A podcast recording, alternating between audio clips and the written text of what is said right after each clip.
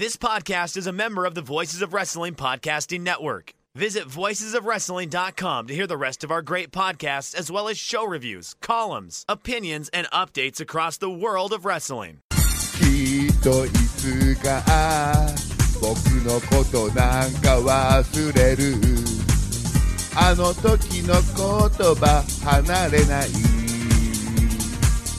お願いそんな なこと言わないで憧れと恋の違いなら私でもわかる。胸の鼓動震える胸。震える指瞳の奥。髪の先に溢れ出してる。My heart 受け止めて。ポリラ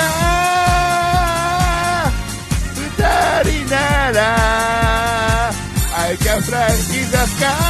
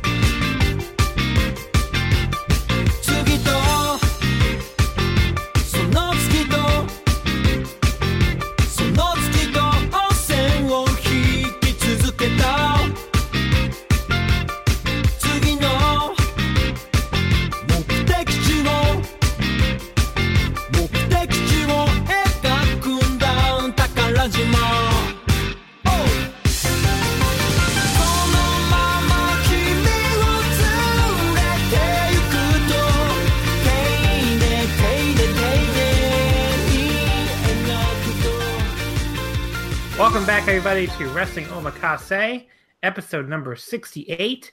And I'm here with the two most prolific guests in Omakase history for the first time on the same episode Jesse and Taylor. It's finally happening. It's Omakase history. Hello. What's up?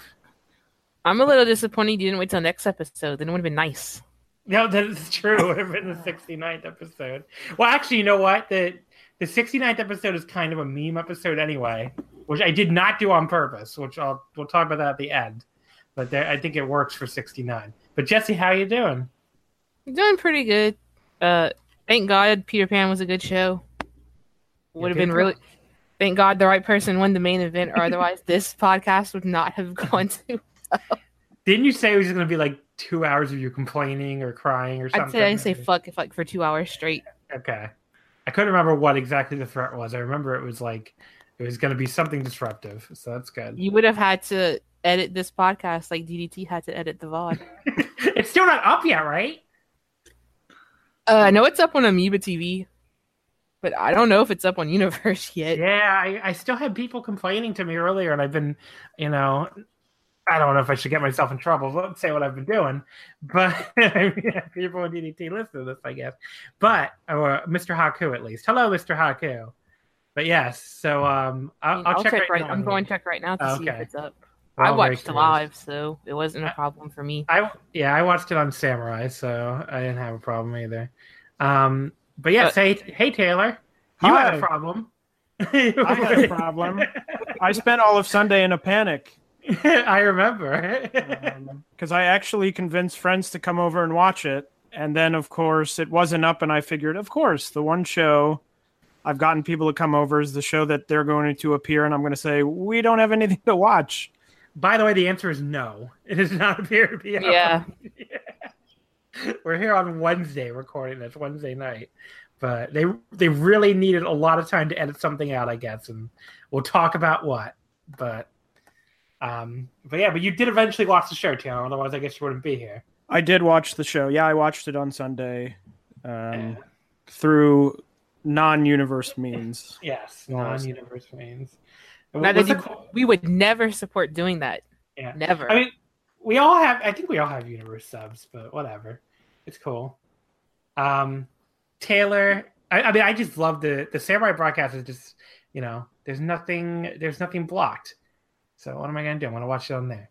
Same thing with like All Japan. I subscribe to their thing, but I just want to hear the theme music, so I end up watching their shows on Samurai and GAORA. Um, but yeah, so this was a it was a cool show. I think we're I think um, I'm sure all three of us liked it. I just don't know to what degree. I guess unless Taylor like you, unless you fucking hated it, I guess you'll let us know if you did. No, I liked it. I would be pretty surprised. I was going to say.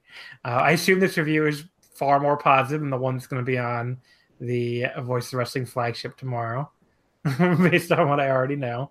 But that's what we're here for, folks. We're like in There's no panda hate allowed on this podcast. no, absolutely not. And we're a we're an intellectual counterweight to the Voice of Wrestling flagship. But you know, it's I'm sure there's stuff they like too. I guess we'll hear all about it. Uh, you can listen to both and see whose opinions matches your own more closely. But uh, Peter Pan, that's why we're here. DDT's either first or second biggest show of the year, depending on who you ask. I didn't even. Did you guys know that Judgment was in Korakuen Hall like as recently as like two years ago? I did not realize it was They that recent. the whatever place I forgot what it was as part of like the 20th anniversary, Yeah. and then this year they brought it to Sumo Hall, and next year is going to be in Sumo Hall. But they're running two shows. They're doing like the Muscle show, Yeah. and then they're doing Judgment. which I cannot wait for the muscle show actually, but it's gonna be something. Um, but yeah, so for people to, do you want to explain what muscle is real quick for people? Since I'm sure people listening probably have no clue. I don't really have a clue. I assume it's like just a play off of the Hustle brand, and it's just Super Sasadango Machines. Well, yeah, not technically not Super Sasadango Machine. yeah, from what muscle I remember. Sakai. Yes. Yeah, because I, I I saw the I don't know think I saw the entire show, but I saw his retirement ceremony, and yeah, I guess it was like it was a weird like I don't know if you could even call it a parody because you can't really parody Hustle. I mean, it's Hustle is what it is anyway. It's just kind of like a like a weird reference to Hustle almost, but, but yes, expect some weirdness, folks. Basically, for the muscle.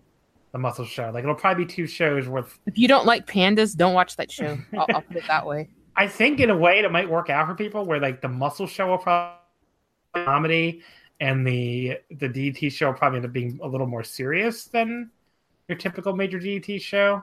So maybe if you like the wrestling in DDT, but you're not, you know, he's one of those people that don't like the comedy in DDT, which I know is a trope, but those people those people do exist. That might that split might not end up working out for you. Um but yes, in the meantime, though, we're here to talk about Peter Pan, which is a cool show at Ryogoku. Usually takes place in the summer, but because of the renovations of Sumo Hall, the same ones that knocked New Japan out and moved Ryogoku Ryogoku Tan for Big Japan to uh what is it like? um, It's like November 10th, I think, or something. It's, I know it's coming. Uh, up. the eleventh See, I was very close. coming up. Yeah. Um, so they moved Ryogoku Tan out of the summer too. So like, yeah, all those the same thing basically. Moved Peter Pan back to October. Uh, the show took place this past Sunday, October twenty first. A super no vacancy full house, which for DDT, with their setup is about you know six thousand two hundred fifty nine fans. Um, not surprising the show sold out. I was it was doing really well. I remember that weeks ago. Um, some people who don't really like I guess follow DT closely or know you know what the setup is were like basically surprised that number was a sellout. But if you just look at the screen, I mean, there's a giant stage there that's not there. Yeah, I was going to say they have a huge, much bigger stage setup than I think the New Japan does. well, New Japan doesn't have a stage at all. Yeah, Yeah, they put up a big curtain and they have a big full out stage and stuff. yeah. I mean, New Japan sells. Uh, a, there, I think a sellout in the New Japan setup is like what, like ten five or something, and that's like with no stage, just for people coming through the the little entryways. So obviously, you, you take a lot of seats out, and then I think the sumo boxes are two per box for DDT. Which is Mhm. the other, the other reason why with New Japan it's four per box. So for the big shows anyway, some shows like G1 the first two nights are two per box, and the last night is four per box. So that explains the discrepancy. It is a legitimate sellout, folks. It's just two per box and the giant stage setup. That's really what what's causing less people. But um, but yeah, this show opened up with the time difference battle royal. Nobuhiro Shimatani uh, last eliminating Gorgeous Matsuno in 1326, where they reverse cradle. Um, a lot of the guys in this match are going to be on the upcoming All Doing show, which is like a, a big like indie. Um, I don't know what they call it, like an indie summit, I guess you could say, right? Like Yeah. Um, that show's taking place November 9th at Shinkiba. It's like Tiger Mask 5 is on that show. Uh, sorry, Tiger Mask 5 self proclaimed, I should say. Uh, Monster Halloween is on that show. Tons of other people. Um, but yeah, so this was, uh, you know, this started out with uh, Shimatani against Imanari, who's like, um, he's basically the video guy for DDT and also wrestles in. Um, wrestles in, Gamba- in Gambare. What do you guys think of Imanari? I feel like he's suddenly popular for some reason. He's kind of always been popular because he's Yeah. the video guy for DDT. Like anytime you watch like a YouTube video, he's the guy that's recording it. And if Right. you've seen the hand cam videos that DDT puts out, he's the guy that's recording all that. So he's pretty well known to the more hardcore DDT fans. Yeah. And then he does like wacky stuff too on the side. And he's Ken Oka's best friend. So kind of all goes together. I'm not really surprised that he's very popular. Yeah. and they I did just that I mean- video show earlier. That was just the video guys. One I don't remember when that was, but they had a whole show that was just the DDT videographers. yeah, I do remember that. But I just mean like it feels like he's at a high of popularity, I guess is the better. Well, Oka kind of disappeared from Ganbare for a little bit, Yeah. and Imanari became the figurehead. Right. For anyone Um, that actually bothers to follow Ganbare, it, it can be a little difficult. Uh, Mm-hmm. Mean, that's not a- one of the things that even Mr. Haku gets into. I don't blame him either. Yeah, Mr. Haku doesn't really give you a lot of support on Ganbare, which, like you said, can't really you can understand. I mean, I'm gonna have to start watching it now, I guess, because you know I would I would occasionally turn on a show, but now like you know Ishii is one of my favorite dudes, and he's gonna be in Gambare a lot now, apparently. Yeah, Ken Oka got like in shape too. It's really weird. Yeah, I mean they're trying to like have good matches now or something. It's very strange, but I guess I'm gonna check it out more. There is a Hideki Suzuki versus Iwasaki match that happened recently. Oh yeah, that sounds. That's, I'm sure that was really good. Um, but yeah, so here we had Shimatani and Imanari starting out. Um, Shota like ran out, and that's apparently one of uh, Imanari's allies. He Shimatani, also works as a crew member for DDT. yeah. So Shimatani fought them both off, and then Tiger Mask Five, self-proclaimed, came in. Which, if you don't know who that is, it's basically a big fat guy doing like all the Tiger Mask signature spots. And it's pretty fucking funny, actually. So I don't know. I, I enjoy Tiger Mask Five. Um, Michael Wolf came in. I, I don't even know who the fuck that is. Like So- some. He's a student of um, Michael Elgins, I think. Oh, goody. Yeah, I had saw on Twitter that he teamed with the other guy that had came in. I can't remember his name at the moment, and he was in the camp match. He was really Hmm. good in that, and he got pretty popular with the DDT fans. Actually, out of all the people that kind of hooked up with Irie in Renegades, I can't remember his name. He had the beard. Uh, Davidson. Yes, the they teamed together, and I think they're from like Texas or something. They're like in a promotion over there. So he, they're from the same promotion. Um, but I the, the main thing I noted was he had these giant mutton chops that looked funny. So, um, then Gundam Hitori came in, but he didn't actually do anything. He just like hung around outside the ring, doing nothing. And then Monster Halloween came in, who I think Yeah, is like, baby. the most popular of the of the uh what's it called guys you know the the indie guys They're What'd so indie, we don't even know who they are. Monster. Yeah, Monster Halloween has no cage match profile. i'm not surprised actually um then go to go to hashi came in tiger mask was the first elimination um Hoshi Tango came in. He like chokeslammed Pink Gundan like immediately. And Michael Wolf then walks up to him and, and yells in English, "Let's sumo," which didn't seem like the best plan, and didn't go very well for him. And Hoshi Tango like eliminated him like immediately. And then Gorgeous Matsuno came in. Um, his elimination on Monster Halloween was really funny. I was enter- I was entertained by him like pulling down the ropes and to the top rope and eliminating him. Um, and they all got Hoshi Tango with like a mass pin. Matsuno eliminated Shota Imanari with a double handspring. it was just funny just to type, and, or just to read, I mean.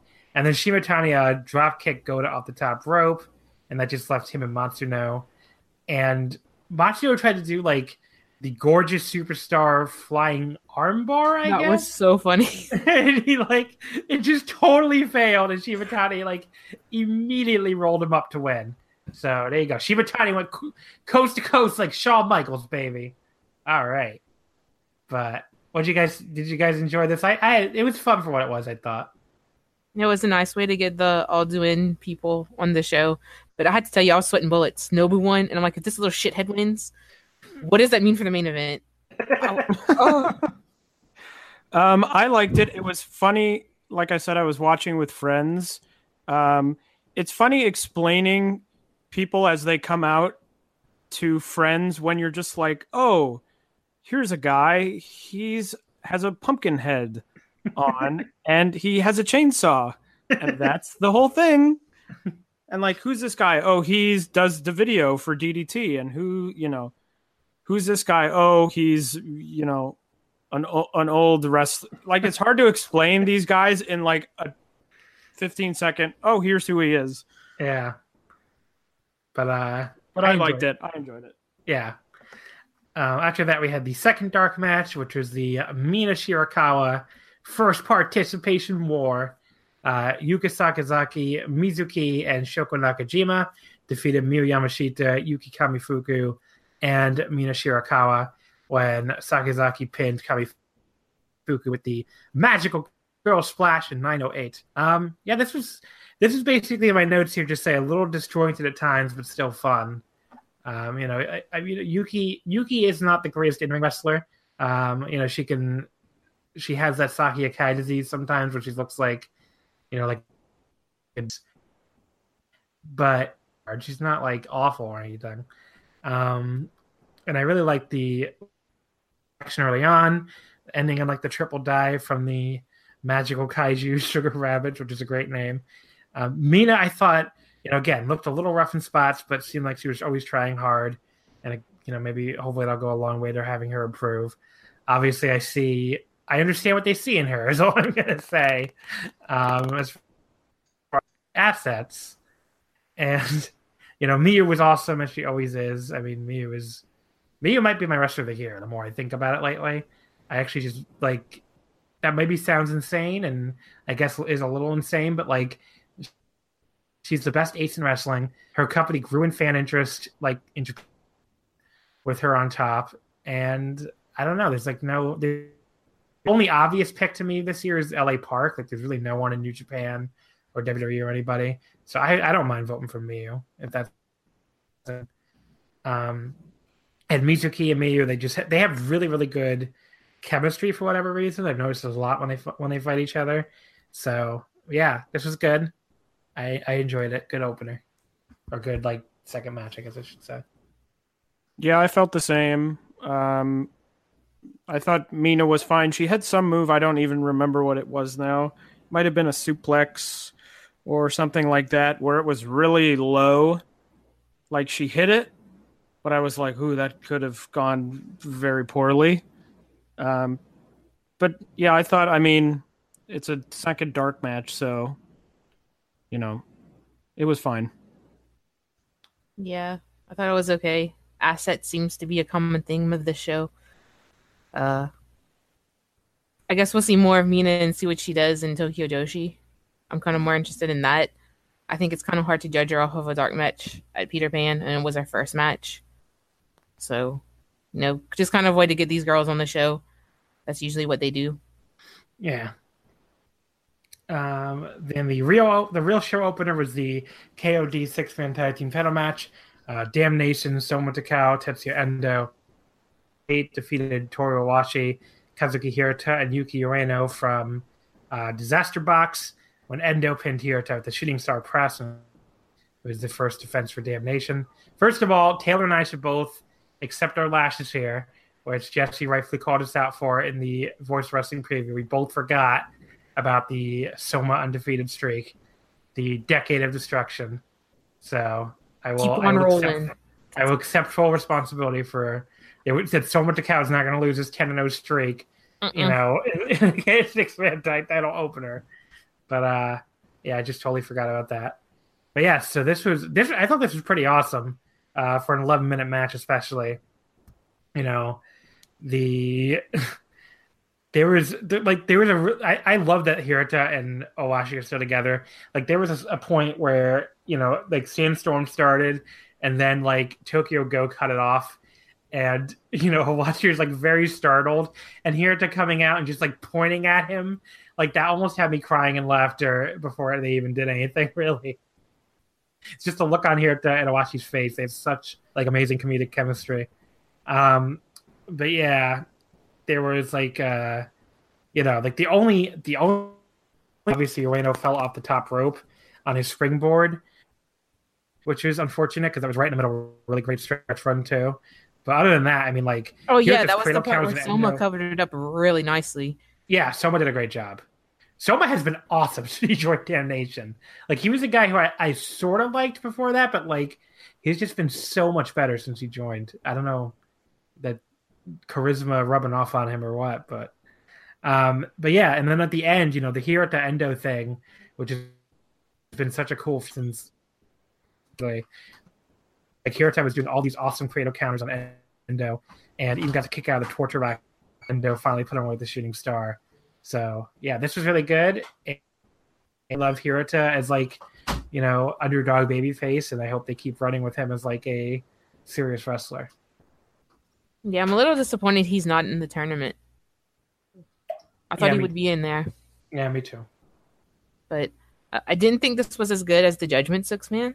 I'll say that much. No, I agree. But it was still a really fun match. I like. I didn't think Damnation were going to lose the belts, so, and I think that's kind of a good place for those guys right now. And we're going to get into why a little bit later.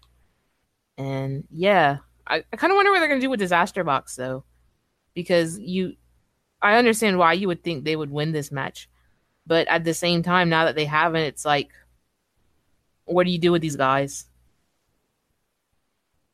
Yeah, it is, it is a, an Yeah. interesting question. Do Yeah, you think of that? I agree. I mean, the Hirata storyline.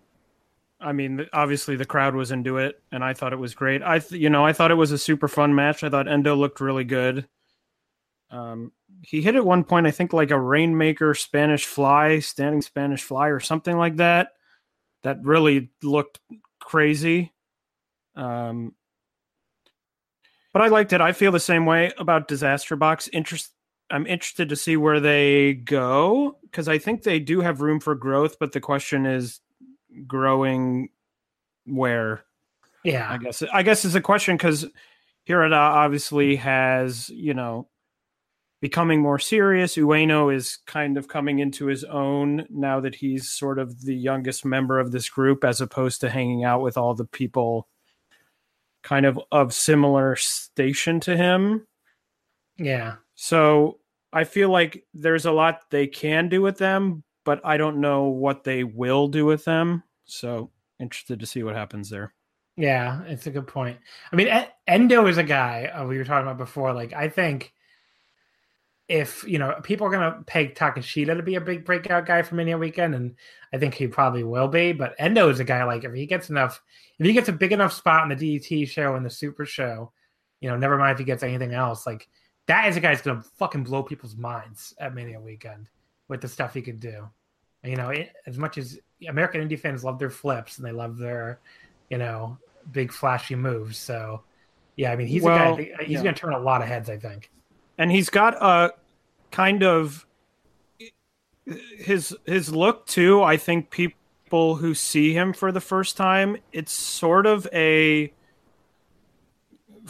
this is a weird way to put this. It's a familiar look with like a twist where I think he's obviously very muscular that he could fit somewhere if you turned on, you know, TV in the US, if you looked at NXT, obviously I don't know if they're even looking at DDT at all, but I think you could see someone like him on there even though his personality is not really that kind of fit, but so I think people see him and they're drawn because they're like, oh, this guy, he looks cool, but it's sort of something they're familiar with, if that makes any sense. Yeah, no, I see what you're saying. Yeah, he's a very, he's a very like, he has a very high end like, you know, major league look. Yeah, I think. I don't know, Jesse. What do you think? Do you think Endo's gonna have a great weekend, Mania weekend? I mean, he'll probably get really drunk, so yeah. um, but yeah, so uh, this was a really cool opener. Um, and the Damnation did retain the, ju- the six fan tag titles. Uh, match number two, the Gauntlet tag match. So Masahiro Takanashi ended up winning it. Uh, it started out with Mike Bailey and Antonio Honda eliminating Mizuki Watase and Jason Kincaid when Bailey pinned Watase with the Ultimate Weapon. This was it was during this match when you know, and thanks as always to DT English Update for these translations. One of the announcers said something like uh, about Jason Kincaid. Basically said every single move Jason Kincaid has has a name. So after a while, he just gave up, which I thought was really funny. Um, yeah, he said Kincaid has original names for every single movie has, so I stopped looking them up after a while. that was fun. Um, Kincaid, by the way, made that we we need to mention this. He made a amazing guest appearance as the River God who presented Mao with many gifts in Hokkaido, which was like just the fucking image of him in this Casper the Friendly Ghost, like almost like a fucking moo or something, and this cape with Bailey and uh, and Mao they're holding these like stupid looking hammers. Like that is one of the funniest images I've ever seen. Yeah, I really hope he sticks around in DDT after the Irie stuff. I think he's You're outnumbered. shown himself well. the answer to give Kincaid is great. Are you saying I'm outnumbered? Yes, you're outnumbered two to well, one. I've uh I've turned a little bit. I Okay. I think he's be- I think he is I think he is better. I'm still not like please get him on all the cards as soon as possible. I mean, I think if he sticks around with Mao and Speedball doing weird shit like that, it would be a lot better than what he was doing before. yes, I think it's a better fit. I mean, I was also slightly biased after seeing him for a year in Evolve where he was a weird serious monk character. Yeah, that, that was- does sound pretty bad. very boring. So this is clearly a better fit for him. So I am turning the corner. He's not my favorite wrestler, obviously, but uh, you know I'm open to seeing him on on more stuff. I'd be interesting. I'd be interested to see him outside of Renegades because I think that that kind of died in a way that he kind of got stuck to this anchor of this group that made no sense. Yeah, I, I I really liked. I don't know his weird, like rolling and tumbling offense. I feel like it works better in DT than it would work almost anywhere. I don't know. Like just there's something about the last cork and it really hit me too. It's like this is the promotion where your offense can be based around like kissing. It can be based around like you know all sorts of fucking shit. So I don't, just him being this skinny gymnast, it weirdly works I don't know if it would work in Evolve or something, you know. But Well, and he is very Yeah. like Bailey, in that Bailey came in, and I think he was not as good as he is today. And he kind of had a similar. He's undersized. He kind of has wacky offense. You know, he wears. You know, the gear is not top notch. Um, sorry to Mike Bailey. Um, big time listener, Mike Bailey. Mike, I don't know. Uh, you don't know that. Maybe he does listen. That's fair. Um, but I mean, Mike Bailey to me, and I think I've mentioned this on the podcast before when we've talked about DDT. I mean, I would consider Mike Bailey for a most improved kind of category this year because I think he's gotten a lot better in DDT, and I could see that happening with Jason Kincaid if he sticks around. Yeah, I agree. I But yeah, think Mike- Mike Speedball's Bailey's been kind of one of the MVPs of DDT this year. Yeah, he's awesome. Um, but yeah, so the first segment there, Bailey and Honda eliminated Watase and Kincaid. Then we had Tanomusaku Toba and Keisuke Okuda eliminating Bailey and Honda when Okuda submitting Honda with the cross arm breaker. Red Um, member. Red member. That's true. Um, Okuda like turned turned the fox on Honda's own partner, which was kind of cool. But um, he went for a sleeper, but Honda cut counter with the double gone, but it didn't actually work. Uh, Okuda quickly got him the armbar. Uh, the fourth team was booing uh, Tomomitsu Matsunaga and Michael Nakazawa, and they eliminated Toba and Okuda when Nakazawa pinned Toba with a leg roll cl- clutch in 221. Um, Michael pinned him with like a panty assisted cradle, which was very disturbing. And then the fifth team was Kuda, uh, Kudo. They beat Matsunaga and Nakazawa when Kudo pinned Nakazawa with the diving double knee drop, only 157. And the final this, which was actually like, you know, this, this was like a, as good a six minute match as you're probably going to see. Kudo and Mas beat uh, Kazusada Higuchi and Kota Umeda when Masa pinned Umeda with the Takatonic 606. I would go three and three quarters just on this segment. Awesome. I, I maybe it's just me, but like I I really love these little six minute thing. Um, just like super hard hitting and just a really really great tag sprint there. Uh, I'd like to see I don't know what the rest of the the rest of the gauntlet the rest of the gauntlet was fine, but this was awesome. yeah, I'd like to see Higuchi and Umeda become a regular tag team. Yeah.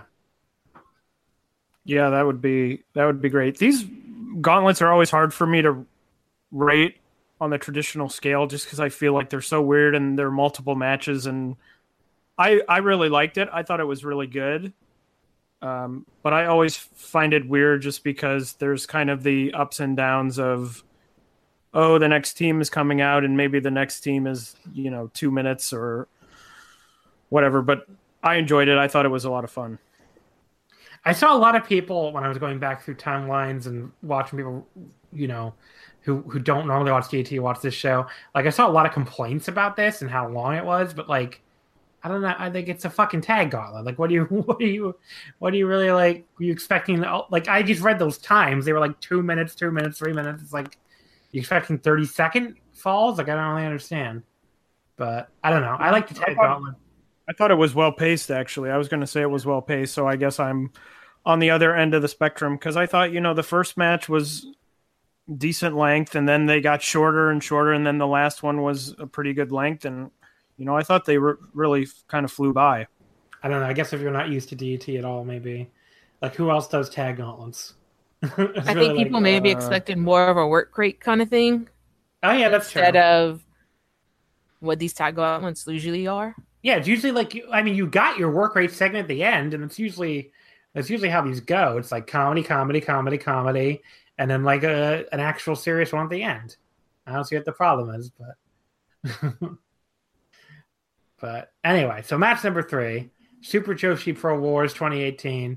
Meiko Satomura and Cassandra Miyagi defeated Saki Akai and Maki Ito when Satomura submitted Ito with an STF in 1107.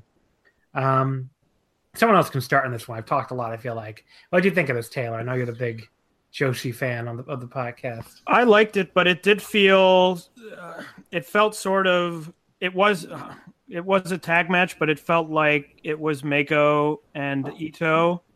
Yeah, for sure. Really, you know, it was kind of like clear out, and this is the important part. I mean, I think Cassandra Miyagi's really good. They had that great um, six-person tag match on one of the Maji Manji shows that was like really good with her and Dash and Mako. That was great. Um, but uh, they and I think appropriately kind of faded into the background on this one. And I love the exchanges between um, with Mako and and Maki Ito. So I enjoyed it. You know, it wasn't didn't light my world on fire, but you know, I obviously I love Mako. She's great. Um, it was great seeing her after seeing her in the Mae Young Classic setting, where she's a little bit dialed back on kind of the um, badassery aspect of her that I really love. So it was good to see this match and see her, you know, really take it to Ito. because like WWE has a weird habit of making like any badass babyface. You know, I mean, they did the same thing to Shinsuke. It's like they have to just come and smile all the time. They have to smile and wave. Well, and there's a weird thing in the in the Mae Young Classic, and it happened in the in the first go round as well. That they have a very strange thing, and I don't know if it comes from. I don't know if it's some combination of backstage and the wrestlers, or if it's just the wrestlers. But almost every wrestler, you know, they have these interviews and they say, "Oh, when I'm out of the ring, I'm very nice. I'm a very nice person," and then I get in the ring and I change. So of course, every wrestler comes to the ring, they're smiling, they're happy, um, and then they, you know, can wrestle. But that's one of those things that kind of, I don't know, it always rubbed me. It's always rubbed me the wrong way as something where it's like, well, you know, women have to be nice outside the ring. I know. I mean, not that women are. I mean, Joshi probably has some of that too. To be fair, but like, I feel like there there's still more of a range, you know. Um, But when when Mako comes out like on this show, you're like, oh, she Yeah, she's means her. serious business. yeah, on, you know, as on the Mae Young Classic, they're like, ah, she's so great. Look, she's so happy to be here to prove uh, what a great wrestler she is. And you're like, okay, Meh. you know, it's not terrible, but that aspect of her just running over people, you know, dropping knees, strikes, stuff like that. That's why I really like her. So I liked seeing that back in this match. yeah. Uh, what do you think of this match, Jesse? Did you enjoy it? I thought it was pretty good. I think it's a pretty clear setup to the Mako and Ito match that I think they're going to have on January 4th. Yeah, I think that's really the setup. Like, I think Tokyo Joshi views Ito as somebody that doesn't need the title, and so they can put her in all these special matches. Uh, I think sort of when she really started to get popular was last year during the January 4th show when she had that match against Dino. It gained a lot of traction on Twitter, and I think that really helped get people into that promotion. And so I think they're going to do something again this year with her in Mako. Uh, I would like to see Dash instead of Cassandra. I don't dislike Cassandra or anything, but going back to like six man match, I thought Dash was the one that presented herself the best in DDT. Mm. But that's just I mean, Dash was awesome. But, uh, she was so good in that match. Yeah. I mean, I just, I just saw her on Seedling and she was fucking awesome. So, um, but yeah, so because oh, what- what's it Seedling or was it Ice? I think it was Seedling. Yeah, so Cassandra, she basically at, the, at one point she kept trying to get like Saki to like headbang with her, which she wouldn't do at the start, but like make or um, Maki Ito on the apron was doing it. And then their other big interaction was, of course, Maki Ito has the kawaii call. So Cassandra, yeah, the- that was funny. she did the kawaii call. So and you don't know what that means. It's scary instead of cute. I thought was really funny, and the crowd did yell back Cassandra, so that was cool. um, but yeah, me Miyu on commentary was fun too. Like she, you know, obviously I can't understand her that well, but like she just seemed en- impressed anytime Maki was able to do literally anything to Mako, which, which was I thought was kind of cool. Um, but yeah, this was really fun. And right after this, here's where they announced uh, Chigusa Nagayo for the February 17th Sumo Hall show. So there you go. Is a honest to God Joshi legend. And then match number four, All Out versus Strong Hearts, special six man tag team match. T Hawk, El Lindaman, and Duin. I still don't know how to fuck to pronounce this. Anyone know how to pronounce the other, the Chinese guy, the Chinese member's name? I mean, Yeah. would it be Duan Ying then? Duan Yingen. Okay. They beat Akito, uh, Shunma Katsumata, and Yuki Iino when Linda Lindaman pinned Iino at the German suplex in 1120. Um, this was good. You know, I don't, I don't really know. Yeah, there wasn't a ton to say about it to me. It's just another really fun match. I mean, they, the teases of CIMA and Takeshita already were really cool here, where they kept getting involved on the outside and like, you know, especially in the post match, made it clear that like they were gonna really be going at each other later. Um, but yeah, like there was, you know, Le- Iino cleaned house and everybody, which was cool. I just thought T Hawk was awesome in this. You know, T Hawk has been awesome just in everything I've seen him in since leaving Dragon Gate, which is like just the fucking weight off his shoulders of being their failed ace candidate has just made him look like the best he's looked in probably since the fucking Penguin run. Like I really can't think of anything else. Um, but yeah, and then you know the Penguin run. I mean, like the the fake Naoki run. He was Penguin for like one show. But anyway, um, there is a Lindaman at some- towards the end started like you know throwing German suplexes on Iino. Um, the poor Duan looked like he almost killed himself on his no hands dive to the floor because there's no. And then Lindaman used the the delayed German to pin Iino, which is this is really fun. I like this a lot. What do you think, Jesse? I was kind of shocked Strong Hearts won. I wasn't expecting it because I really thought CIMA was going to win in the semi main. So Yeah, seeing that was- them win this, I was like, whoa. And then I think when you got that impression, you were like, okay, they're going to be sticking around in DDT more. And it was like, yeah, because Mm-hmm. they bring a different sort of energy to the company. And Damnation are heels, but like everyone likes them. Whereas Strong cards can come in and actually act like heels. And I think they'll get the reaction that a heel should get. And they just bring a different flavor and style to the promotion and it freshens things up a bit. So I'm really excited that they're going to be sticking around. And I'm really looking forward to the match Sunday. I think it's going to be really fun. Yeah, the one thing um, here, the crowd the crowd booed pretty vociferously every time CIMA like interfered or did shit in this match, and, and again later on when he was being heel. So, like you're saying, And that's not necessarily Yeah, the it- reaction that he gets like in Wrestle One or anywhere else that he goes since he's left Dragon Gate. It feels like in DDT he gets booed. And that's I think that's something unique to the Strong Hearts thing. And it brings a really different dynamic. And I like Yeah. it a lot. Also and I I, like hope they they- stick around. Yeah, it sounds like they will at least through, hopefully at least through February, but hopefully even longer. Um, but yeah, it's, it's I, I did like in the post match that Iino was just like mad. He was basically like mad that he let someone that small pin him, which I thought was funny. Uh, what do you think of this one, Taylor?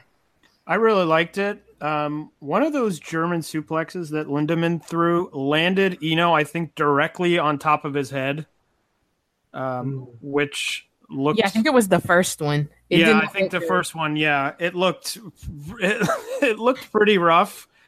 Um, I I agree with everything that's been said, and I said this in the preview. I just think as someone who um, watches a lot or as much Dragon Gate as I can, almost every show.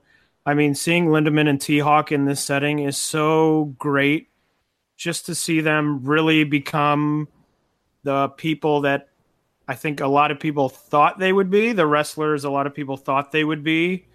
Um, and I think just taking them out of the situation of they're in Dragon Gate where everyone is trained the same, and even though they're obviously not all the same wrestlers, they have all kind of the same, um, you know, way to they put together matches. to their matches. Yes, it's like when you play yes. a song, it's like the same rhythm. Dragon Gate matches often have the same sort of rhythm, and so everything sort of fades together. But when you take that style of that sort of rhythm of a match to a different promotion, it makes them stand out more. Yes, perfectly, perfectly put. um, and I also like that they don't have to stand in the ring and and do 15 minute speeches at the end of every match they have. um, so that's also good. or, or, or bring out a kid before every fucking match to to fucking ring the goddamn bell. To say their favorite wrestler is Ikemen Jiro. Uh, but yeah, yeah, I really liked it. Obviously, it was a little bit. I thought it was a little bit below the uh, Maji Manji episode. Now that was eight. That was obviously an eight man, um, with CIMA and Takeshita. So you know you've got two other great wrestlers in there. But I thought this was really good. I really enjoyed it. Yeah, so I thought that Maji Manji match was incredible too. I don't. There was a uh, Joe Lanza was saying he thought it was just a match, and I was very like, I was very confused. I thought it was the best tag match in DDT this year by Yeah, I like thought- I thought it was the best multi-man tag I've seen all year. Period, like anywhere. So I don't. I don't know. I was very like. different strokes for different folks. It's yeah, fine. yeah. No, no, I know. I mean, he said it was weird too because he was like, everybody else seems to love this match, but yeah, I don't know. I thought I thought it was incredible. Um, but yeah, this was good. not as good as that, like Taylor said, but still really, really good. Then the next match, the world's crazy couple battle, uh, Makoto Oishi and Misaki Ohara defeating Joey Ryan and Laura James when Oishi and Ohara pinned Ryan with the sky blue suplex and jackknife combo in 645. Now, Taylor, you should start this out as the world's number one Misaki Ohara fan. Uh, what did you think of her her turn here in DDT? Well, I said it in the preview that you know I went over that I think she's having uh, an incredible year in ring wise. Obviously, she's retiring um, at the end of this year, so I think she's really going all out in a lot of these matches she has. But I thought that this probably would not. If you had never seen her before and you thought, "Oh, this will be the match," I'll see how good she is. This is not gonna. I didn't think it would be that match, and it obviously wasn't that match Yeah, um, because it's, I mean, with Joey Ryan, you're largely, I mean, maybe not largely, you're a hundred percent of the time going to get comedy, and I thought it was good comedy. I mean, I thought the four of them worked well together. You know, I like the idea of Ohara and Oishi. Um, you know, her, him, kind of, you know, doing what she says. You know, she says, you know, look forward or, you know, stuff like that. You know, you know, something different as not to have two couples that are like we're both, you know, madly in love with each other and we're exactly the same. Um, but it was a it was a Joey Ryan match. I mean, you got people pulling out lollipops and you know flipping with dicks and you know vaginas and things like that. I mean, the same thing happened last. Misaki. Misaki had boo power. She did. Um, so, you know, I thought it was I thought it was fine, a good comedy match that didn't overstay its welcome. Yeah, it was short, and I don't. I didn't think it was bad. What do you think, Jesse? I'm looking at the time of the match, and it was six minutes and 45 seconds, and I can't believe it was six minutes and 45 seconds. It felt longer than that, but not not in like in a bad way. I thought the match was fine, but I'm just looking at. it, I'm like, was that short? Really? Yeah, no, I hear you. It probably did feel a little bit Um, longer. I had never seen Ohara before. I'm not some. I mean, I don't really watch a lot of Joshi, so I'd never seen him before, and I thought she was fine. I kind of didn't figure she'd be throwing out all the moves that she people go talk about her. So I wasn't expecting that. And uh, I wonder if Laura James is going to stick around a little bit more. I don't know how long Joey Ryan is on this tour, so I assume they're going to have a couple more matches. Hmm. And uh, He's not in the DL. Yeah. man. I, well, he wasn't that bad in that tournament though. No, I don't. I do. I don't disagree. I thought he was fine. I thought it was good. Yeah. Uh, after that, we had SoChem Special Holdings present Will You Eat or Be Eaten? The giant special singles match. Speaking of matches, I can't believe it was this short. Uh, Andreza, Andreza Giant Panda defeated Super Sasadango Machine with the Andreza press in 1025. Uh, there will be no panda slander on this show, as Jesse said earlier. This was fucking awesome. I like adored this match. I really can't say enough good things about it. I mean, um, again, I have to shout out. I, he always loves my show. Um, at Dirk, you know, he said so. I think he tweeted something like, um, "DDT using all their new like, you know, all their new cable pit money." I think he called it on a a matching giant pants or Sasadango masked panda and Shinya Aoki is like close to a best case scenario. And I can't really disagree. I mean, if you're going to spend money, like, yeah, spend it on a, a matching giant panda and a fucking shoot fighter. It's wonderful. I think But- part of the problem that people don't understand is Andreza is really popular in Japan.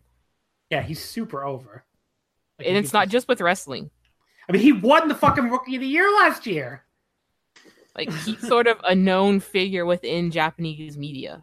Yeah. And so I think people wondering, well, why is this panda on this show? I don't mm-hmm. understand the match. I don't understand what's going on. If people don't understand why pandas on DDT, I think that welcome to your first day watching DDT. I was gonna say this is welcome to D- this is like the welcome to DDT match, and then the next one was like the welcome to DDT. Here's DDT is the next match. yeah. after that. But I think the PowerPoint was really funny because Sasadango Machine had the trap, and he said he uses it to catch aces, and they showed a picture of Ikemen on the screen Yeah. going back to the Judgment match. That was really funny. I the other really funny joke I like from the PowerPoint was when he said he like introduced his own giant machine. That was his backup plan, and he noted for promoters that it's cheaper to book because it's from Tokyo that, instead of Yeah. Hokkaido. So, yeah, but it was the the trap quickly went did not work because it was the handler that got, that got caught in it instead of uh, the panda. And And, then they did the slow mo stuff. they did the slow mo stuff. And then Andreza bladed. Yeah. There was blood. there was blood. Oh. Uh, the blood was really funny. Um, but yeah, like the the the giant panda strike exchange and the lariat before the, the slow mo, that was awesome. The like the the the inter you know giant the giant panda's like inter story was like he has to win here because of his family and because of his dream to main event WrestleMania. I would Which- put him in the main event. I would too. Um, but yes, he hit them both the high speed headbutt and pinned him with the panda press, which Sasadango warned that there was no chance he could survive that move, and he was right. He could not survive.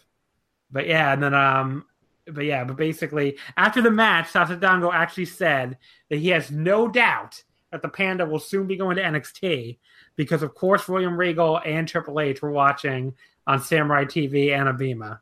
So that was like- what what do you think of the panda battle, Taylor? I really loved it. I found the imagery of the head continuously deflating and reinflating to be very funny. I also have a um, a question, which uh, plagued me in the aftermath of the match. Um, we know that the show was edited for um, certain things, definitely in the main event.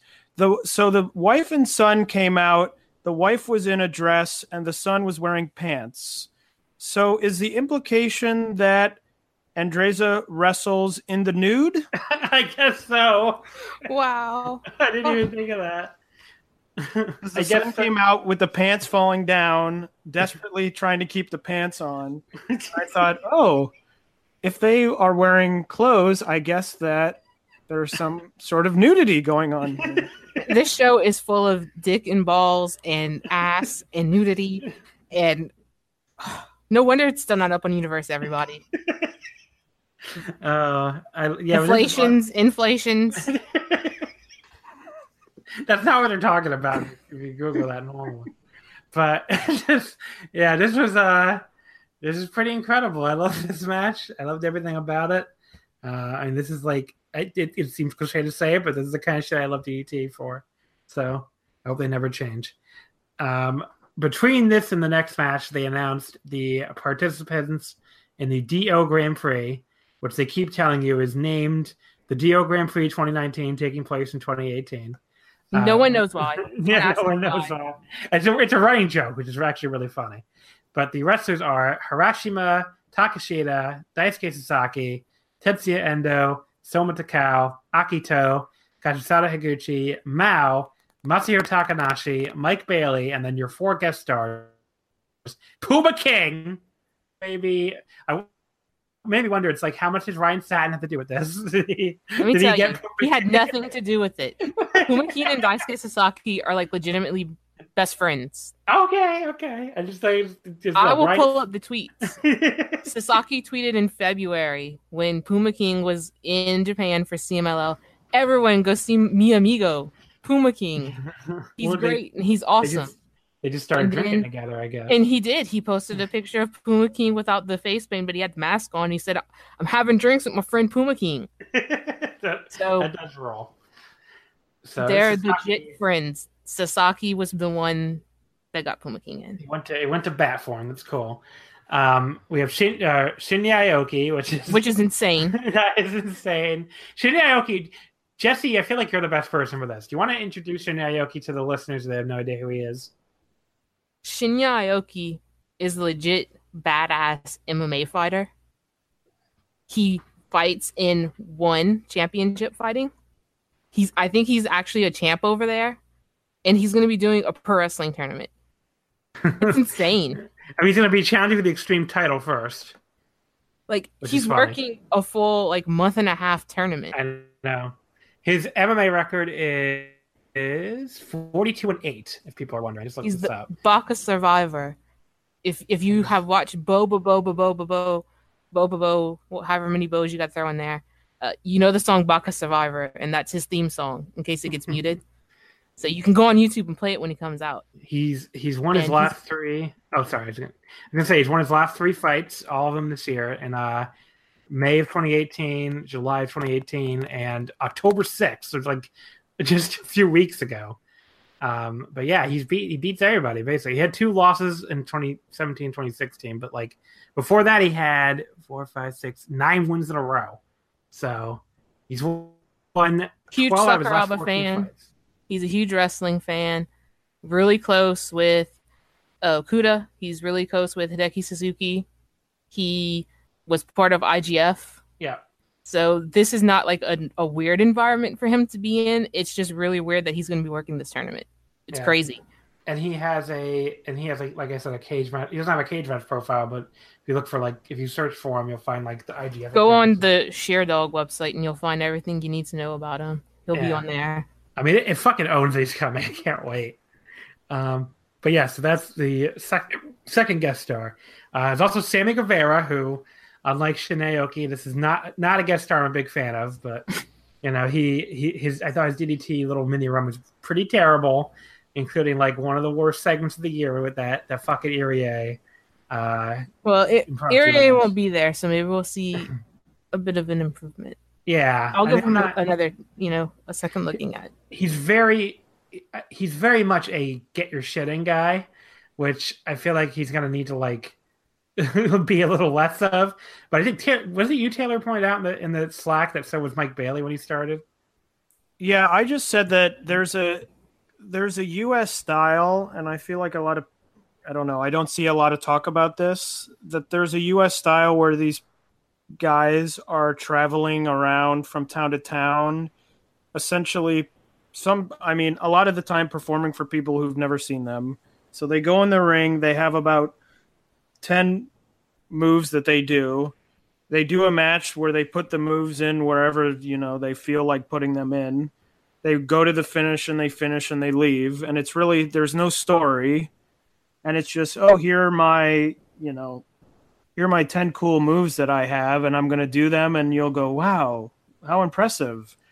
And then i'll go to some other town and i'll do the same 10 moves and i'll you know leave that town where it's I feel like it's a lot easier in Japan to grow as a wrestler because it always feels like you're being pushed in a way where you have to even the lowest, you know, even the dark match on this show, the dark matches, the opening matches all have little stories in them. You so rarely see matches that are just here a bunch of guys to do some moves um, for you to you go wow. And so i think that environment helps people like ba- it happened with bailey. I mentioned it could happen with kincaid and i think guevara needs it at this point because i think he's a guy that people for many years have thought he's got a lot of potential but he he's hit the wall of well i'm pretty content. I'm getting a lot of bookings doing what i'm already doing right now. So i can just do what i'm doing. You know i don't have to work outside of my comfort zone. And so I think being in a tournament like this, where he's got a lot of matches against a lot of really good wrestlers, may help to get him to reach some more of that potential. I think a lot of people think that he has. yeah i totally agree i mean I would say that in DDT they allow you to do the get your shit in matches for a little bit, and then after a certain point, DDT I think DDT tells these guys, okay, now you have to work our kind of match, and you need to do what we want you to do, and I think that'll be interesting to see with Sammy. I definitely think there'll be some matches where he gets to do whatever he wants, but then I think some of these guys that he'll be in the tournament against are going to tell him, you can get your shit in, but I'm going to get my shit in too. so we're gonna have to work something out here. sammy and Shinya Aoki, baby that's a possible what is Shin? you get sammy's gonna be like i want to do this and this and Shine's gonna be like i'm just gonna punch you No, he's just gonna put him in an armbar, and he said he's gonna tell him you better tap out because I have legit armbars and I'll break your arm if you don't listen to me. but yeah, so that's uh we'll see. We don't know the blocks yet, obviously, but once we hear the blocks, we'll know who's fighting. Oh no, the last guy, Go Shiozaki's in this fucking thing. I almost forgot Funny, a about lot him. of these people beat Kota Umeda, who's not in it. Yeah. But I mean, Go Shiozaki might wrestle Puma King. Go, he might get Go Shiozaki versus Puma King. It's so funny. a- I don't know many people that like Go and Noah, but like once he gets out of Noah, everyone's like, yeah, yeah, Go Shiozaki? Whoa. that'd be good. But all right, so match number seven. The difference is 27 years of age. Representative director and president, 48 years old, and belonging wrestler, 21 years old. Bloodbath match. Uh, the final settlement weapon rumble. Mao beats Sanshiro Takagi with the Cannonball 450 through a plastic case on top of a cabinet in 2405. Um, yeah, this rules. Again, you know, this is pretty classic DDT, but um, so I don't like. I wrote down all the weapons because they were pretty amazing. But first of all, I like when the match starts. You're like, why does Mao just get to start out with the all the hammers the River God gave him? That seems kind of unfair. But then the hammer did nothing. Like the hammers did absolutely nothing. Like you know, he they they offered one to Takagi. They both threw it down, and then he gets this super special hammer. Takagi does his like hilarious no, no, and then gets hit with it, and it just completely no sells it, and like I don't know, beats him up, which is fucking great. Um, but yeah, the first weapon was a dresser, which had like a bunch of shit in it, basically. Uh, weapon number two was the barbed wire potty for Takagi. Um, weapon number three was 100 empty cans for Mao, which we saw him get from the River God. But then weapon number four for Takagi was 100 leftover, unsold, new less CDs, which like that was so fucking funny. And I think Mao was like, "There's that many." so, um, weapon five was Yao for Mao, and of course that's fucking Shinsuke Nakamura, and he had this fake U.S. title that like was one of those tin cases. The Danish blue- buttercream cookies. People on Twitter were freaking the fuck out that this thing exists in Japan. Apparently, like the Danish cookies. They're so, they- good. I know they are. I really love good. them. And then like there's a Danish buttercream cookies with like red and white, like fucking I don't even know, like streamers or something on the other side.